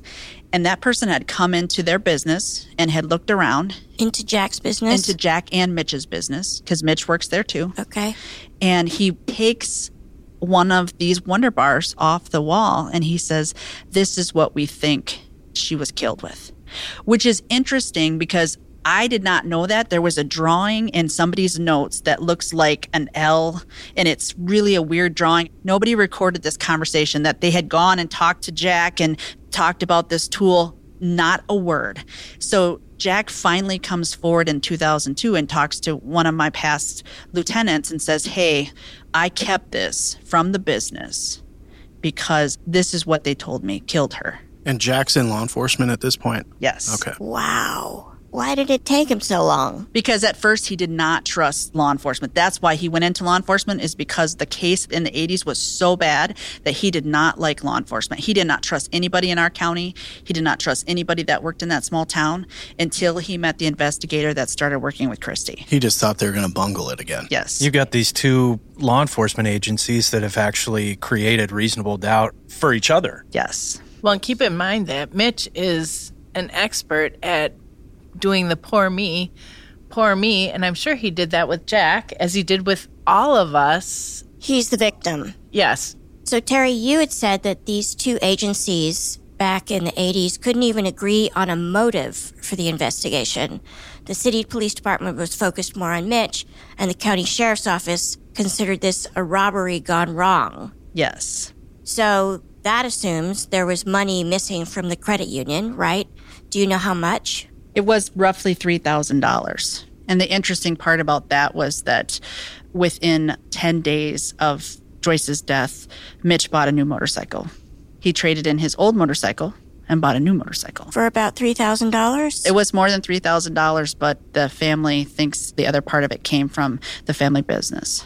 The other interesting thing, Terry, was the money that was left behind. Oh, that's true. Remember, I told you that this was a credit union and that they have to go across the street to get their money from the bank? And they did. There was $15,000 still left in the open safe that was feet from her body. So if this really was the robbery that they said it was, again, another very important circumstantial thing was that there was $15,000 left there. Another important thing was that the credit union, we actually have Joyce walking the last person out and locking the door and then going back and beginning to do the paperwork that has to be done at closing time. And what we believe happened is that Mitch showed up and he told Joyce that before church they were going to talk about whatever it was. And so she allowed him to come in. Everything was done except that she was going to take the money that was in her drawer. That's the money that was stolen, the $3,000, and put it into the safe. Everything else had been done. So she turned her back to whoever was in the credit union and started to put the money into the safe. There actually had been bank robberies, two different bank robberies within that first six months of that year. So this bank robbery idea was okay because it did actually happen. But Joyce actually had to let the person in because we know that when the credit union manager came to go and check for Joyce, that the door was open. So whoever was there, she let in. There was no forced entry to anything. And it was overkill too, right? It was overkill, yes. It was very personal. I mean, they rolled the body over and then began to continue the strike with the face down. You know, you mentioned the money, and that just leads me to another lead that was lost. You know, Mitch has bought a motorcycle which I suspect is his trophy of this crime. And if you were able to go to that motorcycle shop and they still had the cash there, you might have potential blood evidence on the cash. Except he wrote a check. Oh, he wrote a check. But the thing is, they never even looked at the motorcycle that he was seen driving away on. They never even looked at it. The other thing was they never looked inside the trunk on the back. The motorcycle that he was driving was a very small motorcycle and it had this huge trunk on it, which made no sense. And that's why it was so obvious that it was that motorcycle driving out of the credit union at that time because it was unique. You'd recognize that motorcycle driving out of the parking lot of the credit union. Yes. And it's a small town. Who rides that motorcycle? Exactly. And that's one of the things they did in 2002 is try to find the motorcycle. But again, it's years later. Long gone. Yes. So when we started this case, we realized we're going to go out to these 60 people. And the reason I say 60 people is because we had this whole other investigation. Remember, I told you they thought that it was a robbery and they had a whole other suspect that we were looking at as well. Well, he died. So many people died. That was my problem. So many people died.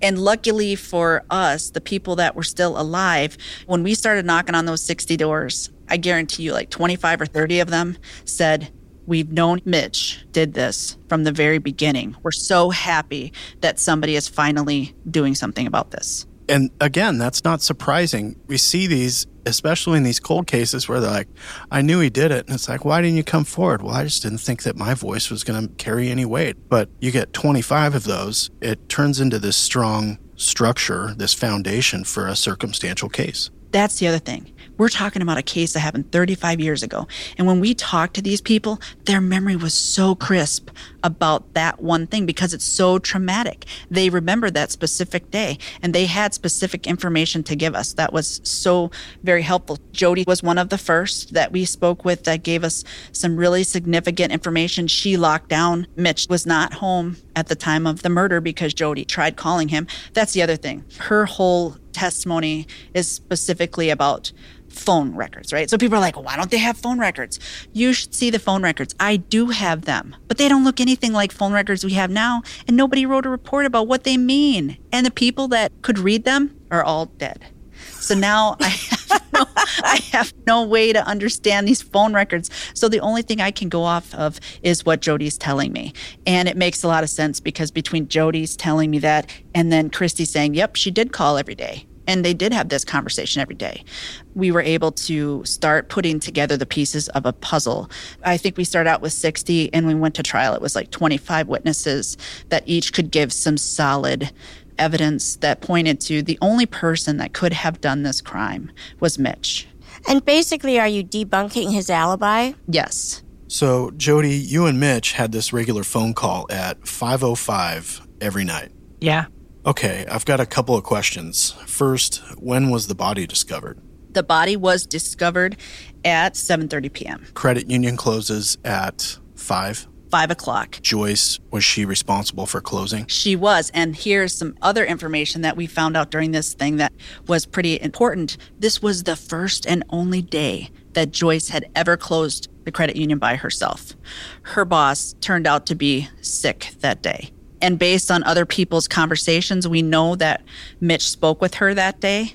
So it was kind of a crime that was like. Right. Who else would know Joyce would be alone closing up that day? Exactly. Only he would know that. And so, Jody, you call at 5:05 as you did every day. Who picks up the phone? I spoke with Deborah. Okay. So that was the plan is if he didn't answer the phone, then I would talk to Deborah, who is my best friend. So it was easy to pick up the conversation and have a conversation. And then I would call back too. Ah, gotcha. Had he ever not picked up at 5:05? No, not unless we had it prearranged where he says I'm not going to be there because that way nobody else would pick up the phone and he'd try and be down in the basement so he could talk there without the girls knowing it or Joyce knowing about it. How was Joyce discovered? So it's church night, okay? And this family is really solid around church. So the girls are waiting for their mother to come home. And dad says, Well, your mom's not home, so I'm going to leave. And then when she gets home, she'll take you to church. Well, she never shows up. So the girls are calling from home, going, Mom didn't show up to pick us up. And the people at church are going, where is Joyce? Where is Joyce? Because she should be here by now. She's always here because she is a Sunday school teacher and they do church teaching that night. So at that point, instead of Mitch, who is very close to where Joyce works, he drove right by it on his way there. He drove right by the credit union. He drove right by her car, which is right in the front parking lot, and right to the church. Instead of going there and checking himself, he calls this credit union manager and asks her to go check. Now, mind you, she's homesick, but he says, Hey, could you go check on Joyce? Because she hasn't shown up for church yet. That's so fishy. Talking about manipulating people. And this poor lady now is traumatized for the rest of her life because she found the bludgeoned body of Joyce at the credit union. I'm sorry. Your dad is a piece of shit. That's somebody's father. Sorry. It's nothing we haven't all said. okay. So, Christy, I'm trying to be sensitive to this because I want to trash him, but it's also your father. Feel free. Okay. of course, there's a dichotomy of emotions that have been a part of this my whole life, I think, because I've always felt like I love my dad, but once I was old enough and realized the truth of who he is, it's probably not the same as having a child where you would just unconditionally love them. The ownership is on him to be a good father, not on me. And despite that, I've tried to tell him, here's what you need to do in order to be a good father for the last 16, 18, 20 years that this has been going on. And certainly, if he were to ever come to me and ask for forgiveness and admit anything, I could work with that. I could forgive that, or at least try. That doesn't mean I would trust him or ever let my daughter meet him, which she's never met him and she probably never will. But I understand. I have an unconditional love for him because he's my father, but I don't have an unconditional pardon for his behavior. And that's why it's not hard for me to want to seek justice for my mother. I had some guilt about that because I pushed so hard for law enforcement to keep working on this. And I did work on some guilt issues about that. And when I testified, it was terrifying to be in front of him and have to speak the truth. And I got a look. I got a very, very scary look. And I just literally shrugged at him and shook my head, kind of saying, You're the one who put yourself in that chair. I was going to say, we're here because of you. I pursued justice for my mother. You're the one who is on the other end of that. So I get it. So you can feel free to editorialize as you normally would.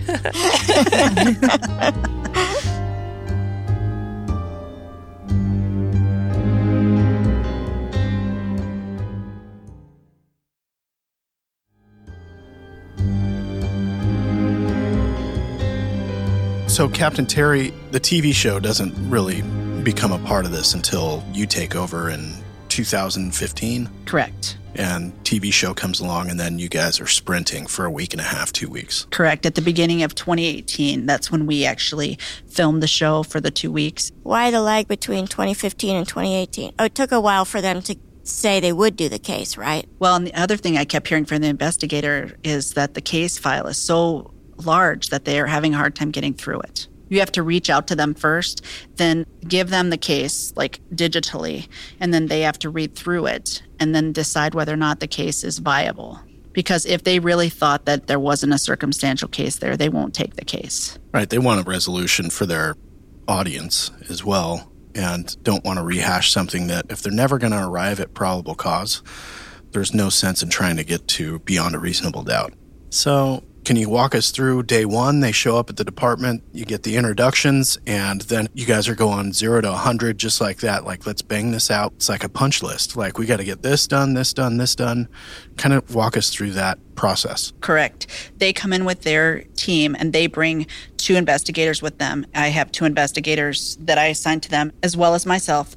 One of the first things that we did is we looked at DNA. There's no DNA. This is not a DNA case. It hasn't been a DNA case since the beginning. It's not a DNA case today.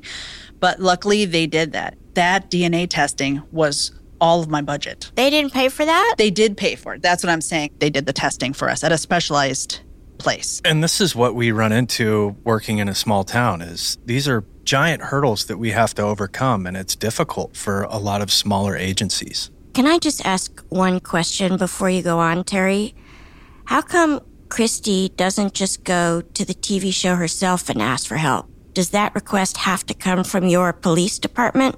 Yes. So the request has to come from law enforcement because we have to share our files. That's the thing. In most cases that are open cases are not shareable. So it was a big thing. We had to go to the district attorney, we had to go to the county board and tell them this is what we're going to do. I see. So when the TV show says, yes, we'll take your case, where do they start? They're going to bring us a new, fresh perspective of the case. So the other thing is we all picked out the people that we wanted to interview and then we just took off and interviewed different people. The other thing that they brought to us was a weapons expert, which I told you that we had come up with this idea that it was the tool that we actually had, the Wonder Bar. They actually brought in an expert from a crime lab that has done thousands of different murder cases. And he actually was able to say, yes, in fact, this is the weapon. I believe it is a Wonder Bar. Not this exact Wonder Bar because there's no DNA on it, but this is the type of weapon we think it is. So that's really helpful to juries to say, this is a weapons expert not just for me to get up there and say, well, we were looking through the internet, you know, even though we were right. And because it's such an unusual weapon, it's not like a bullet where you can say it came from this kind of gun, blah, blah, blah. You have an expert who has done probably thousands of comparisons of patterned injuries and related it to this is the type of instrument that would cause that injury. That kind of weight with a jury is huge. Yes, and it was very impactful and it helped verify that we were on the right track. So then we started going out doing these interviews. What is that approach? Because now you're interviewing people 35 years after the fact. Do you just say, okay, tell me everything that you remember about the crime? We did do that, but then at some point we did actually let people look at their statements because, as the investigator said, it's been 35 years. We can't expect them to remember everything. And you say to them, would this refresh your memory? And they say, yes, it does. And it is very helpful. So some people needed that, some people didn't. But it's better than having them try to recall it and then giving you the wrong information. So it was just learning how to talk to people again about something that happened a long time ago. And like I said, we'd knock on people's doors and they'd be like, we're so happy that you guys are doing this. Because mind you now mitch has lived in this same community for all that time. He's living at the same house. He's working at the same business. All these people know him. They see him. And they're like that man got away with murder It's the elephant in the room every time they see him out in public. yes So I imagine it's difficult to hide these newcomers who are probably in a black stylish SUV rolling through talking to all the people in the town. I can imagine that the word starts to spread. It's kind of like when we go to an apartment complex and be like, police are here. Yes. And that was the thing. Luckily for us, we stayed in one part of the county and then only went into these other counties. Right, intermittently to stay off Mitch's radar. Yes. So it did stay off the radar for quite a bit of time. So again, when I met with Christy and Deborah at the beginning, I said, I really don't know that I'm going to get there. I don't know because my district attorney, he told me right from the very beginning because I had to get his approval too for them to come in. And he said, you're not going to push me because a district attorney looks at a case and looks for a case that they think, am I really going to be able to prove this? And I said, you're right. I'm not going to push you. I go into this knowing that I'm doing something that might be futile, but I'm going to do it one more time. We started on Monday. We pushed all the way through Saturday. And as we're going through this, we're writing little blurbs of information down. And we got to the end of Saturday, and I was talking to the investigators. And the one investigator, she pulled me aside. She's like, We've never had so good of a circumstantial case. She's like, This is really a good case, Terry. It must have been so gratifying to get validation like that from somebody outside the case who hasn't been living with it for the past two decades. It is. You know, there's like ironic things that happen. We write on these boards to put up the different circumstantial evidence. And it turned out that the beginning of the week, they ordered this one board and it was too small. So they're like, well, we're going to order second board. So we put the first board up and by the middle part of the week now, we're pulling out the second board. And she's like, we've never had anything like this. It's like the pros and cons of the case list, and it's like heavy on one side. And we definitely ruled out the other suspect. We had him ruled out totally. Even though he's dead. even though he's dead, because we were able to look at some things that didn't make any sense. Finally, the church people started to talk to us, and that was very helpful. And one of the church people was very close with Joyce. And Joyce had actually spoken to them the night before the homicide and told that person, Yeah, I know about Jody and Mitch, and I'm going to confront him about this. And if he doesn't change things, if he doesn't say he's going to stop it, I'm going to leave. So Joyce had thrown down the gauntlet and actually told one of her friends that this is going to happen. And that's critical. That's why in domestic violence situations, I always go to the best friend because they're the ones who are going to give us the real secrets that nobody else knew about. They'll confide in one source that is a gold mine after a crime occurs. Right, that makes sense. the friend that Joyce had talked to the night before she died, she had some feelings all along that it was Mitch. She said from that night she had feelings. But she had some run ins with Mitch where he would say things to her like, Mitch is like, why don't you just let it go? She's dead. Why don't you just move on? Why do you keep bringing this up? And so I think she saw the wolf at one time. She saw him. And so she was concerned herself. So, witness intimidation. Yes. I mean, these people are young. They're all young people and in the church and they just really loved and cared about each other.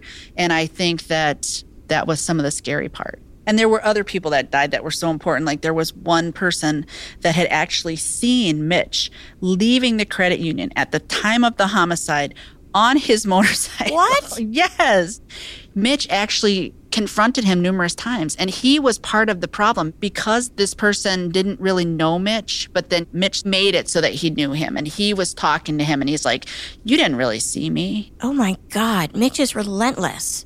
So, of course, the eyewitness doesn't come forward. Well, he did back then, but because the two agencies were arguing against each other and they had done some things that actually made the eyewitness statement somewhat controversial. So, anyway, he dies before I can even interview him, right? The eyewitness dies? Yes. Oh, no. But he actually told other people. Other people said, nope, this guy told me that he saw. That he saw Mitch leaving the credit union Yep. Around the time they say Joyce was murdered. Yes. Yes, I love this eyewitness. So remember, I told you Mitch is a sex offender in my state. In our state, sex offenders are required to do certain things. And I knew that if I went and knocked on Mitch's door, I wasn't going to get to talk to him. So I had done some manipulation to be able to get to him by saying, you need to come in and do a sex offender check, which I can do. I can have him come in and do that, which we did. And I was working with another agency to do that. And now, mind you, Christy and Deborah have no idea what's going on. So my thought is I want to arrest Mitch when I got him away from the place that he lives. That's my thing. So in order to do that, I got to get my district attorney on board because I can't make an arrest. I promised him that I wouldn't do that. And I'm thinking about it. I'm like, I got to do it. I just got to do it. I got to at least present the case to him and see if he'll let me do it. So the next day, I call him up and I said, Hey, is there any chance I could get like an hour of your time tomorrow just to go over this real quick? Because I really think this is a good case. I'd like to talk to you about it. and he's like, okay, but it's the Super Bowl. It's the day of the Super Bowl. he's like, so I'll come in two hours before the Super Bowl, but you got to be done before the Super Bowl. I get it. And at this point, you think you have probable cause. I do. I do. I think I have enough. So I call the investigator that had spoken to me before I left and I said, Hey, is there any way that you can come tomorrow? Because I want to present the case to the district attorney and I really think it'll be helpful if you'll be here and tell him how solid the circumstantial case is that we have. And she's like, Okay, I'll come in. Is this the same investigator who helped you lure Mitch to you for his sex offender check in? Yes. So the next day we met, and before I met with the district attorney, I created a spreadsheet. It was like six or eight pages long, and it had what each person could give us, which piece of circumstantial evidence each person could give us. And I had something like 45 pieces of circumstantial evidence that put together that Mitch is the only person that could have killed Joyce. And I put together a timeline now with people that actually could give us information about where he was at that time. So he came in on Sunday. The district attorney did? Yes. And we all talked about it. And he gave us the blessing to arrest Mitch on Monday. He said, This seems solid. Let's go ahead and do it. Now, again, the ladies have no idea what's going on. So on Monday morning, we have this plan already in place that Mitch is going to come down to this agency and have this meeting. But right at the very last minute, they pull out. Who pulls out? The other agency. They said, we don't want anything to do with it because there's a TV show involved. Oh my God. I know, I know. And I've seen this TV show.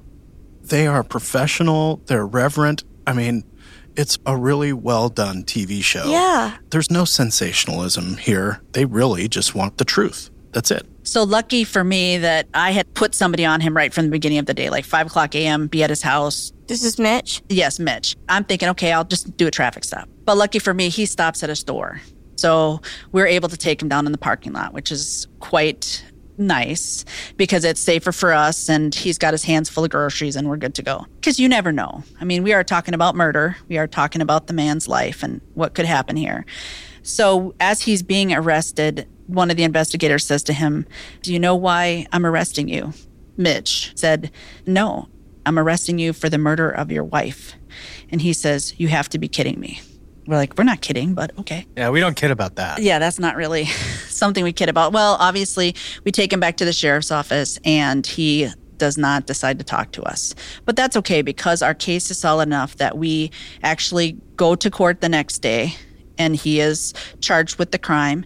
And at this point now, we can actually go and tell Christy and Deborah that we have actually arrested their father. And I can't even imagine what you were thinking because I was thinking we would never get there. So I can't tell you how many conversations I had with Christy where I told her over and over again, I don't know that I'm going to be able to get there. I just don't know if I'm going to be able to get there. Is that an in person meeting? Yes. Okay. Walk us through that, Christy. So As Terry said, I was just thrilled that they were trying. In my opinion, in a final way that was really right, that was comprehensive and could probably never get any better. So, whatever the outcome, I feel like they tried in the best way possible. They didn't refuse outside help, they welcomed it. And I just felt like I'll be good either way. But I got a call on Sunday saying, Can you come up here? Can you be here tomorrow morning? So that meant I had to drop everything on Sunday and head up there. And I thought, well, that's maybe a good sign. But, you know, you don't know. Maybe that means it ended so fast because it went badly, right? you just don't really know. So I tried to stay hopeful, but open minded. And it was a little difficult to be on TV because they're bright lights and the cameras are moving around. And they're very good and they're very respectful of the process and try not to be in your face, but you still can't help but be a little bit aware of that. So that's kind of surreal, I think, in of itself that I'd seen the show how many times and now I'm I'm in this moment. Now you're in it. The finale. And even at the beginning of the show, I was like, I'm sitting next to so and so and she's taking notes on my mom's case. I can't believe this is finally happening. So here we are sitting there, and they all walk in, including the sheriff and the investigators walk in. And Terry was the one who was able to say that they arrested Mitch that morning. And ironically, you heard his response. My response was, Are you kidding me? Probably a different delivery. More like, I can't even believe it. Are you kidding me? But when I heard his response, because of course that was recorded on the show too, and I actually have a video of that, of him saying, You've got to be kidding me. But ironically, I responded the same way, but from a different perspective. I love that. And Jody, when do you become aware of this? So I'm in Florida on vacation, and Terry texts me and said, Can you call me? And right at that moment, I'm sitting on the beach watching the sunset, and I'm just kind of praying, God, let it be over. Let her call me and just say it's done. And I actually wanted her to call and say that he confessed and it's done that way instead of having to face a trial because who wants to keep having this ugliness keep coming up in your life? But she called me and said he was arrested. So then that was kind of emotional for me, but I'm glad because I've known just because of everything and how my life has gone that he's the one who did it and they have the right person. But I'm happy, but I also have anxiety because now I know that we're going to be going to trial probably. Yeah, and that's where I always would tell people after the arrest, things are going to slow way down. Just get ready. This is going to get drawn out. So now you have to start prepping for trial, and that's a big deal. What they've done already, though, is shot down one of what's going to be the defense. Usually they'll be like, well, it wasn't my guy, it was somebody else. We've shot that one down because you've alibied out this other possible suspect, which is helpful. But now we've got to get victims and witnesses to the point that they're ready to testify. And it doesn't surprise me that he never confessed. He was never going to confess from day one. He's not the type of guy to do that. So, right after we had arrested Mitch, we go to court, and he, of course, asked for a probable cause hearing. What's that? So, that is where I have to go and testify about why I arrested him. So, we got to the end of the probable cause hearing. The judge found probable cause. The other two judges that were from our county had already recused themselves because they had been either the district attorney or had been some attorney in connection with this case over the last 35 years. So they both recused themselves. So we had a different attorney. That's such an artifact of a small town, isn't it? It is. But I also like that they did the right thing. Was it pulling teeth to get them to recuse themselves? No, actually, everybody pulled back and they're like, oh, no, we want nothing to do with this. And so the thing that's so ironic, though, again, another miracle in this case that we got was that as soon as there was found there was probable cause, Mitch asked again for a new judge. He gets one more chance. He gets one more judge. Because the other two had recused himself, this was the judge assigned. He could ask one more time for the judge. So I'm like, who could he possibly get? And I'm thinking he's going to get one of the closer counties, but he ends up getting a judge from a bigger county. She had been a domestic violence and sexual assault DA right before she became the judge. That doesn't seem better for him. That seems better No. for me. I was going to say, oops. and he doesn't get to change again. That's it. That's the one. That's who he gets. This could not be better for us because she understands everything. But again, we're going to be talking to a jury, right? We're going to talk to a jury, and the jury is going to make the decision. Except that he decides that he wants a trial to the judge. Mitch wants a bench trial. Yes, He knows about what he's done with his sex offenses, so he knows he's not likable. to begin with. Like those are a couple things, you know, back in the 80s it's different obviously, but now the mindset on those offenses has completely changed. People are not going to like him. And his request for this second look from a different judge, does that get him bound to this DV judge? Yes. I love it. What's DV? Domestic violence. I love it. I know. so did we. We heard like, how could this get any better? I mean, things were just lining up for us, and we were so very happy. And it took about a year to get to trial, which we did go to trial. And we had many things happen in the midst of the trial. One of the other interesting things is they wanted to still blame that other person. That person was deceased. The other person who was a suspect for like a minute? Yes. And there were people that were deceased that had given information that Mitch was the suspect. So they asked that all information from deceased people be allowed in, which again brought in our witness to Mitch leaving the credit union at the time of the homicide. So we were able to bring in that information again. And one more valuable piece of information that we got that we didn't have before we arrested Mitch is so you know how when you're working a case and we're like trying to put this case together and we're on a short timeline to get to the preliminary hearing. So i come in like on a monday and we got two requests from inmates to speak to us. We need to speak to a detective about mitch. So i pull my detectives aside. I'm like do not waste any time with these people. We got way too much work to do to be messing around with these inmates. In my mind i'm skeptical you know, they want something. This is their thing. They know this is a big case because this did get out as soon as it went to court. So we get the first guy in there and he starts talking to us and he's actually giving us details, details we don't even have. He's talking about the weapon and nowhere in the criminal complaint did I really write about the actual crime, like going in and taking the money from her hand and all of this stuff. And he's giving all of those details the inmates giving us details that I am jumping up and down. I'm like, oh my gosh, Mitch talked to somebody. He didn't confess to me, but he talked to somebody. I was stunned. So, what ends up happening is Mitch says that these guys, you know, like how adults in custody are, they get in the same block and they ask each other, What are you here for? And back in the day, whatever the inmate says, that's what it is, right? But not today. Now you call your girlfriend and you say, Hey, Joe Blow says that he's in here for this. And then they get on the internet and they check. Well, the interesting thing is Mitch's case still isn't filed. But what's in there is that Mitch is a sex offender. So they start giving Mitch the business about being a sex offender. And he's like, no, no, no, that's not why I'm here.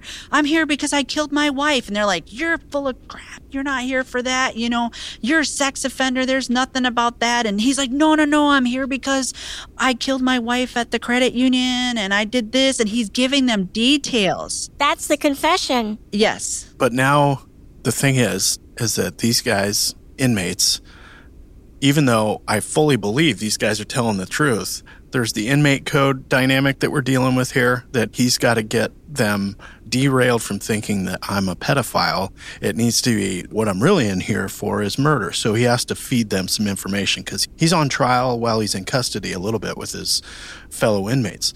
The other thing is, is that the prosecution is going to have to rehabilitate these inmates and make them credible in front of the judge because a defense attorney is going to say, well, of course you're saying this because Mitch has a lot on the line here and you're going to try to help the state because you want consideration on a lenient sentence. Well, at first they said that they did want something in return. By the end of the conversation, they said that they didn't want something.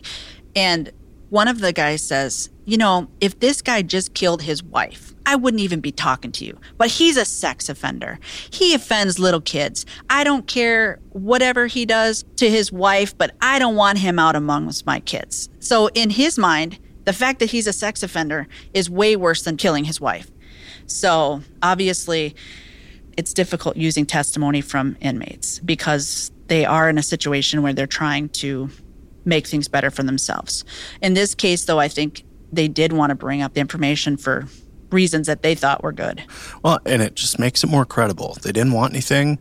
They do have a bias, but they also introduce information that was unknown to investigators and it can be corroborated. It's independent stuff. That's critical in these cases, especially in front of a jury, but the judge, I'm sure, was tracking the whole way. Yes. So by the end of the day, we had a lot of evidence. We had a confession, even though it went through somebody else. We had the murder weapon, even though we didn't realize we had the murder weapon, and we did. And we had all of these witnesses. We came up with our own timeline where we had witnesses that could say, at this time this happened, at this time this happened. And it was still based on good recollections. Like, this is so important, I can't forget it. And after between five and 10 days, it did go to the judge, and she did find him guilty.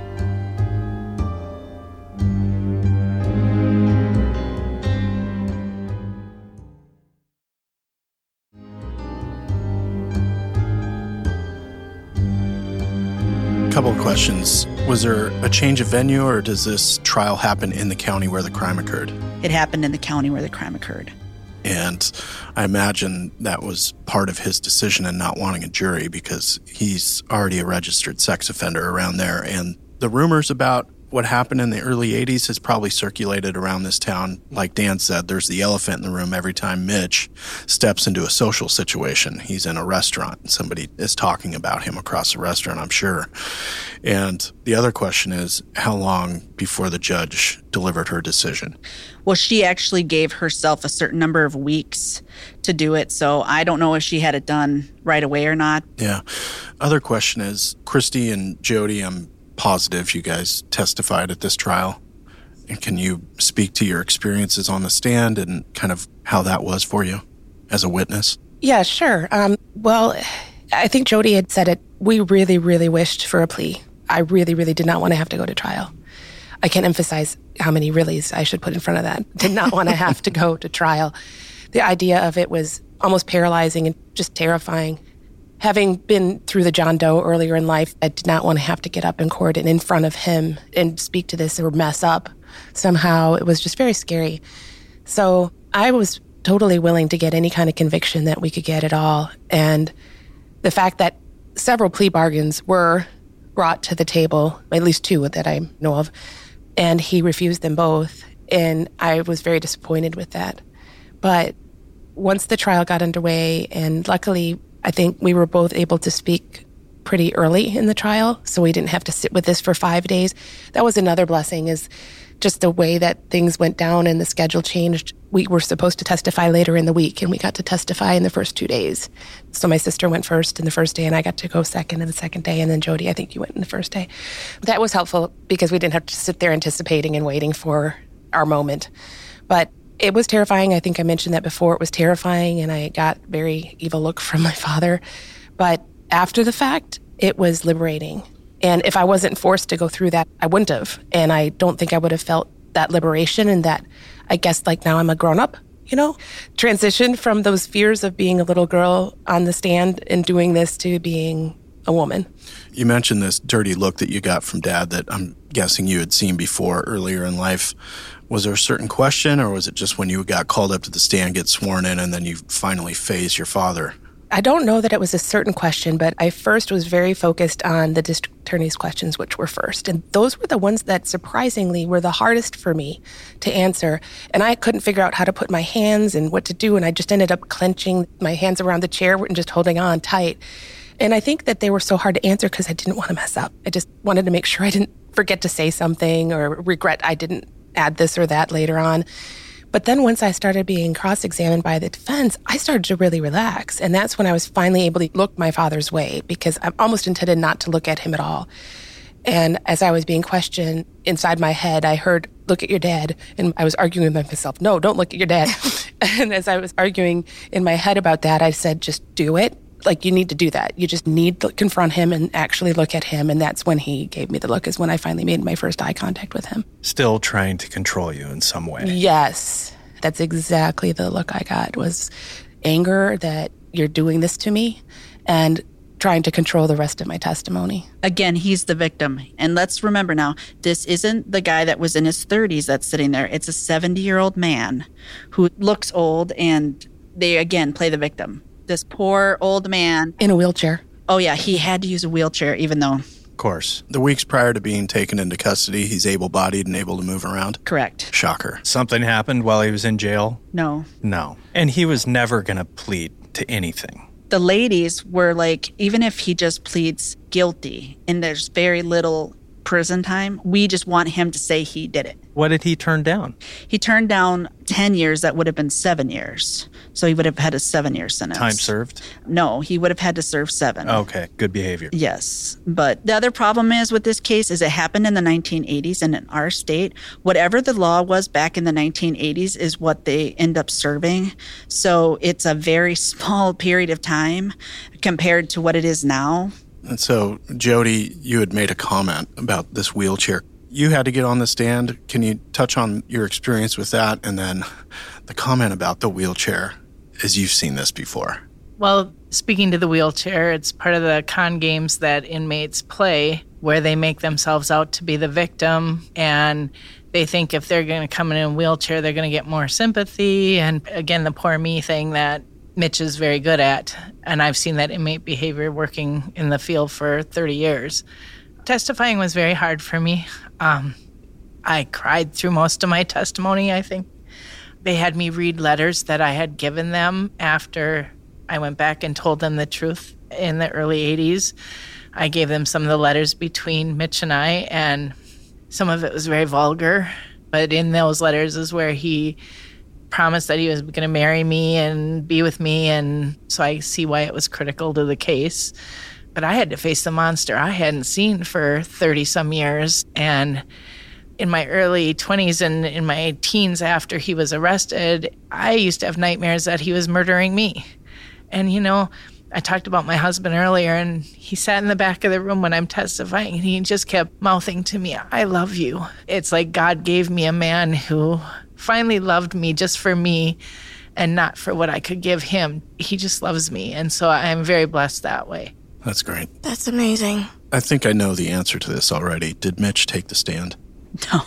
What was the atmosphere in the courtroom when the verdict was read? Well, for me, I told my husband I want to sit closest by the door because if it's not guilty, I'm making a beeline out of there and going back to my own state and never having anything to do with this again because I've had fear that he'd come after me.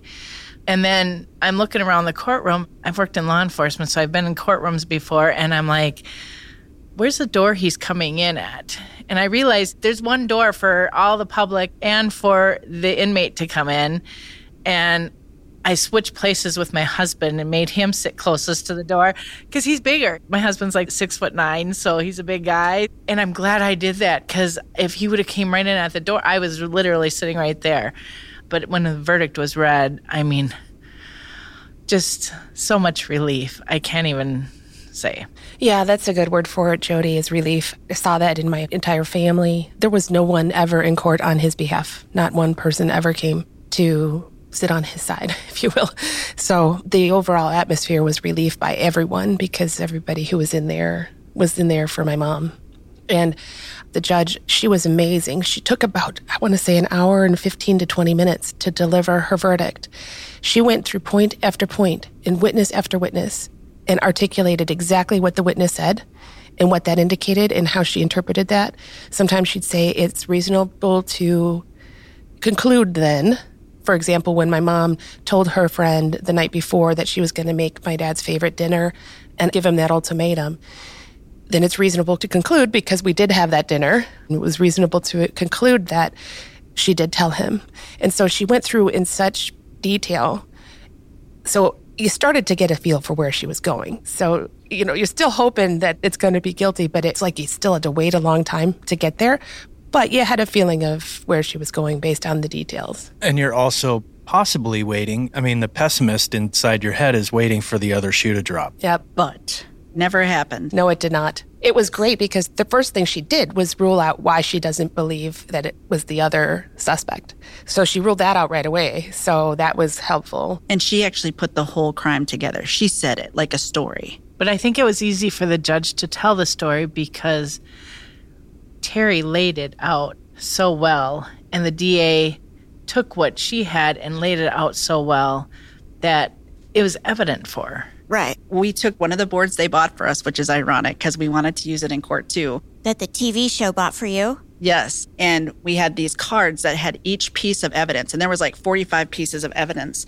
And we started at the top from the day that it happened, and we brought the board all the way down so that at the very bottom, the only person that could have done this was Mitch because there's no other person that has all of this within their control. Only Mitch could have that in their control. The judge looked at him and she said, I know you did this and this is what you did. When you work a case, your life is like in it. I mean, to me, it makes sense that it's him because I can't see anybody else. So to actually have somebody validate it and say, I'm sure that a jury would have validated it too. You look at it, and Dave brought it up earlier, it's a puzzle. And even though you don't have all the pieces, you can still see the picture. You know what it is. Right. That makes sense. And how much time did he get in the end?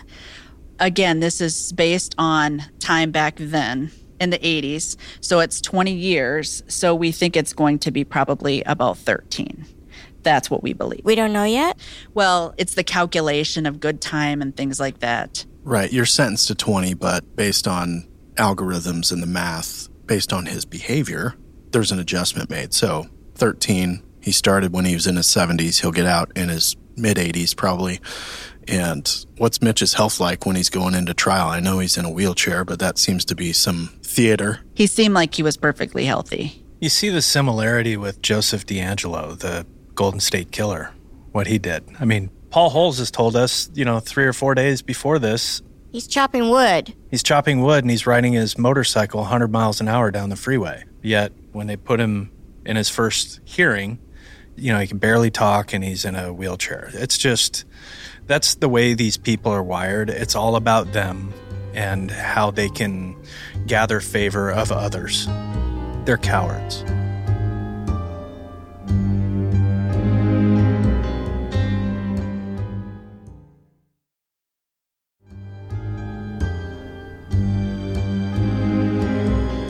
Mitch's family was Team Mitch from day one, except for his brother Jack. And then Joyce and company are in their own camp. Once the verdict's read and Mitch is convicted, how is the family dynamic? How do things evolve in the days and weeks after that verdict is read? You're probably not going to find this shocking, but I did. I really had hope that somehow some restoration on my father's side of the family would occur between my uncle and his other siblings. And even despite the truth and despite the conviction, they still remain Team Mitch. So that restoration has not happened. It looked a little hopeful, but then I think it was a little bit contrived and the trust just wasn't there between the brothers. So that hasn't changed anything, unfortunately. I wish it would have, but on my mom's side of the family, one of the most amazing things is her mother was still alive when this happened. So my grandmother, my grandfather had since passed, but she was still alive when this happened. And ever since I reunited with them back in my early 30s, my grandma pretty much would say the same thing every time I saw her because I didn't see her weekly or anything. It was, you know, a couple times a year. She would say, why don't they just arrest him? She always knew he did it too. And so it was really great because the next day, my aunt, my mom's sister, and I got to go the next day after his arrest and speak to her. She was still in an assisted living home and she mentally was very astute still. And she didn't recognize me because she couldn't see me and she doesn't know my voice like she does her daughters, but she was able to comprehend that he was finally arrested and she died just a few weeks later. So, on her side of the family, for her sister's sake and my other cousins, it's brought a lot of closure and relief to them. Well, for her to have her child's killer put in jail, I can't imagine. Yeah. Amazing that she hung on until that happened, but not that surprising. Did Jack testify against Mitch? Yes. Yes, he did an amazing job. Does Mitch give Jack dirty looks? More like the other way around, I think. I think so too. And Mitch would never make eye contact with me, Really? the whole thing. And I was glad of that. he never looked at hardly any of us. Even when I testified the whole preliminary hearing, I stared at him the whole time. He'd never look at me. Well, he tries to intimidate his daughter, Christy, and you have these other people confronting him.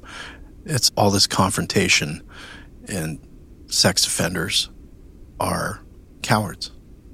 They're used to being able to manipulate, and now they can't anymore. Now they don't know what to do. I love that dynamic. The investigators from the show and the expert, did they testify in the trial? Only the expert did. The way the show works is that the investigators are always with another investigator so that they don't ever have to testify. Right. I don't understand why people from the TV show can't testify. Not they can't, they just don't. They don't. It boils down to convenience. They don't want to have to subpoena all these people from the show and have them come back if there's a trial because it's a lot of money to fly people across country and put them up in hotels. Now, the expert, that's important stuff, and the expert from the show will testify in the trial, but it's not necessary for these other people to testify. Terry, if you're there next to him, Yep. and this other investigator asks a couple questions during that conversation or that interview, but Terry's there To witness it. to witness it, to hear everything that was said, she's going to cover it in a report. It's all good. That's right. Okay. And does Jennifer, Mitch's second wife, testify? Yes, she testified as well and gave us some really beneficial information about things that happened during her time period About his character. and some things that he said to her that made her know that that was the truth as well. Right. Christy, you had said that, first of all, he used an alias when he met her. She was very young when they married. Then she only believed the information that Mitch gave her. And so, at what point does she find out that he's a registered sex offender? I think he disclosed that pretty early on, but again, Jennifer also thought the technically 17, almost 18, didn't know to look otherwise. So she didn't realize that Jody was 11, 12, 13. She thought, oh, well, mm-hmm. right, got it. Captain Terry, I'm sure you've dealt with that before. I will find in these situations where you get a new case on a sex offender and they're already a registered sex offender. You go to their new girlfriend, who of course has children, and you say, Do you know he's a registered sex offender? Well, yeah, he said that he had sex with a girl when she was almost 18. It is like clockwork. That tale is out there in the sex offender world. Here's how to mitigate being a registered sex offender. Here's how to make people okay with it. It's because you were wrongfully charged and you just mistook somebody's age.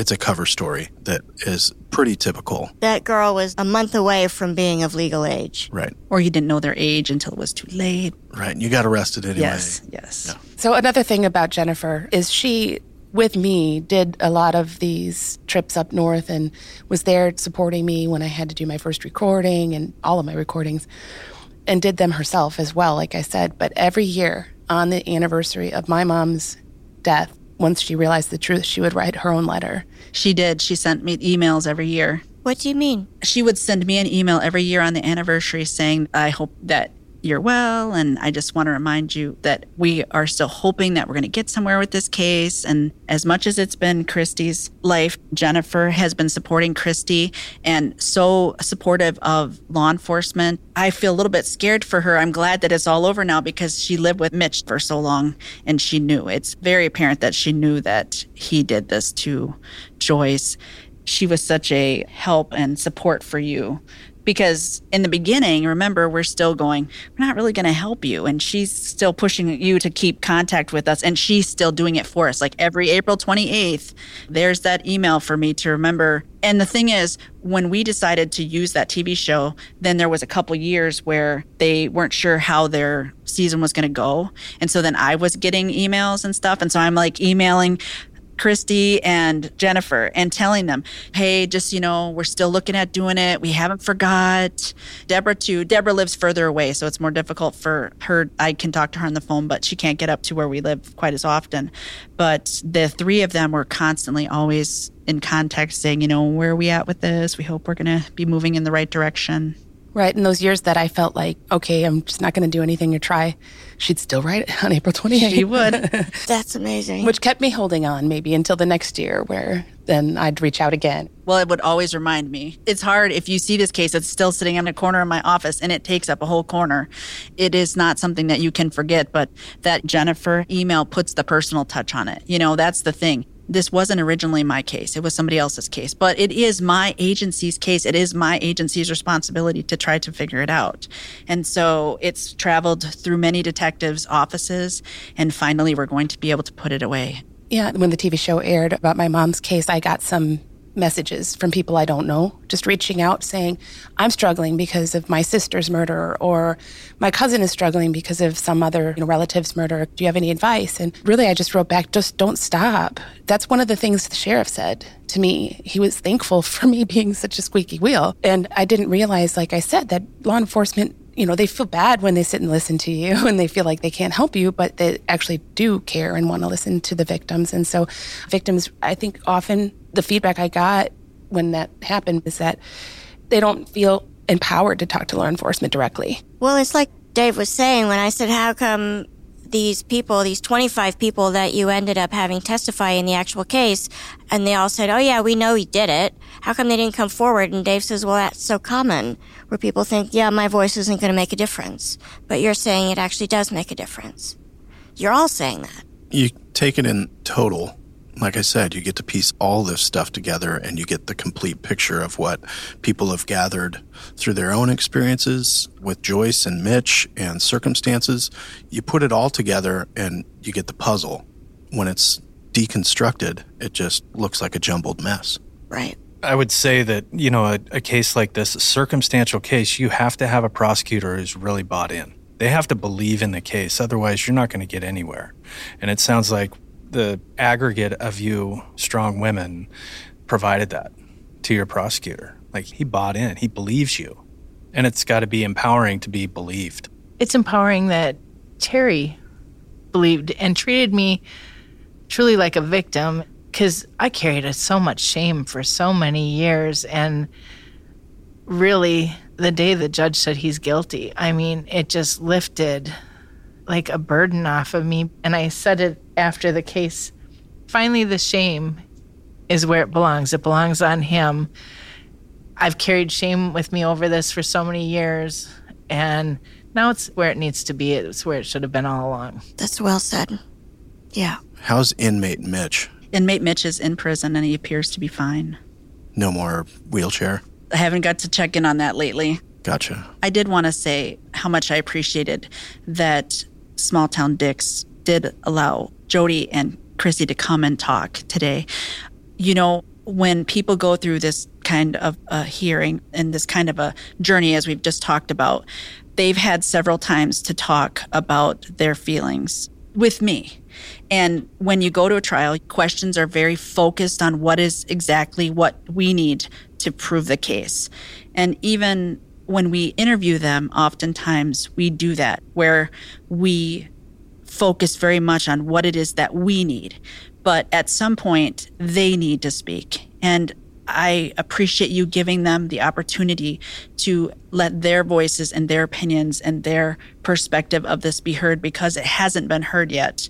What you're hearing today has not been in the media. The ladies have not spoken about this before today because at that time when the trial happened and the arrest happened, they weren't ready to speak. So I appreciate you giving them this venue to speak. I think I can speak on behalf of Yeardley and Dan. We're humbled and honored and respect what you guys have been through. And like Dan said, I'm sorry for how law enforcement treated you 30 years ago. We've evolved, thank God. But I'm just incredibly humbled that you guys felt comfortable to share your experiences and your story with us. I'm really humbled and thank you. Thank you. And you know, the other thing is too is we stand before you as survivors. We're not victims anymore, but there's many victims that are still out there that haven't had a chance to tell their story, that haven't had a chance to deal with what's happened to them. And I hope for anybody who's listening out there that they know that they can be a survivor and they need to just start talking to people. Well said. That's amazing. Christy, is there anything you'd like to add? Yes, thank you for having me come. I tend to, as I mentioned earlier, I think I can be a little more logical than emotional to get through things. That's just kind of how I've learned to be. So I was a little scared to come and share, but you've, you've all made it very, very welcoming and comfortable and feel very safe. So thank you very much. Oh, it's lovely to hear. Very proud of this girl. I'm proud of all three of you. Yeah, as Dave says, we're deeply humbled to have you and Captain Terry. You're just one of our all time favorites. This has been an incredible conversation. Thank you so much for being so open, so candid, and so gracious. Thank you. Thank you. Thank you.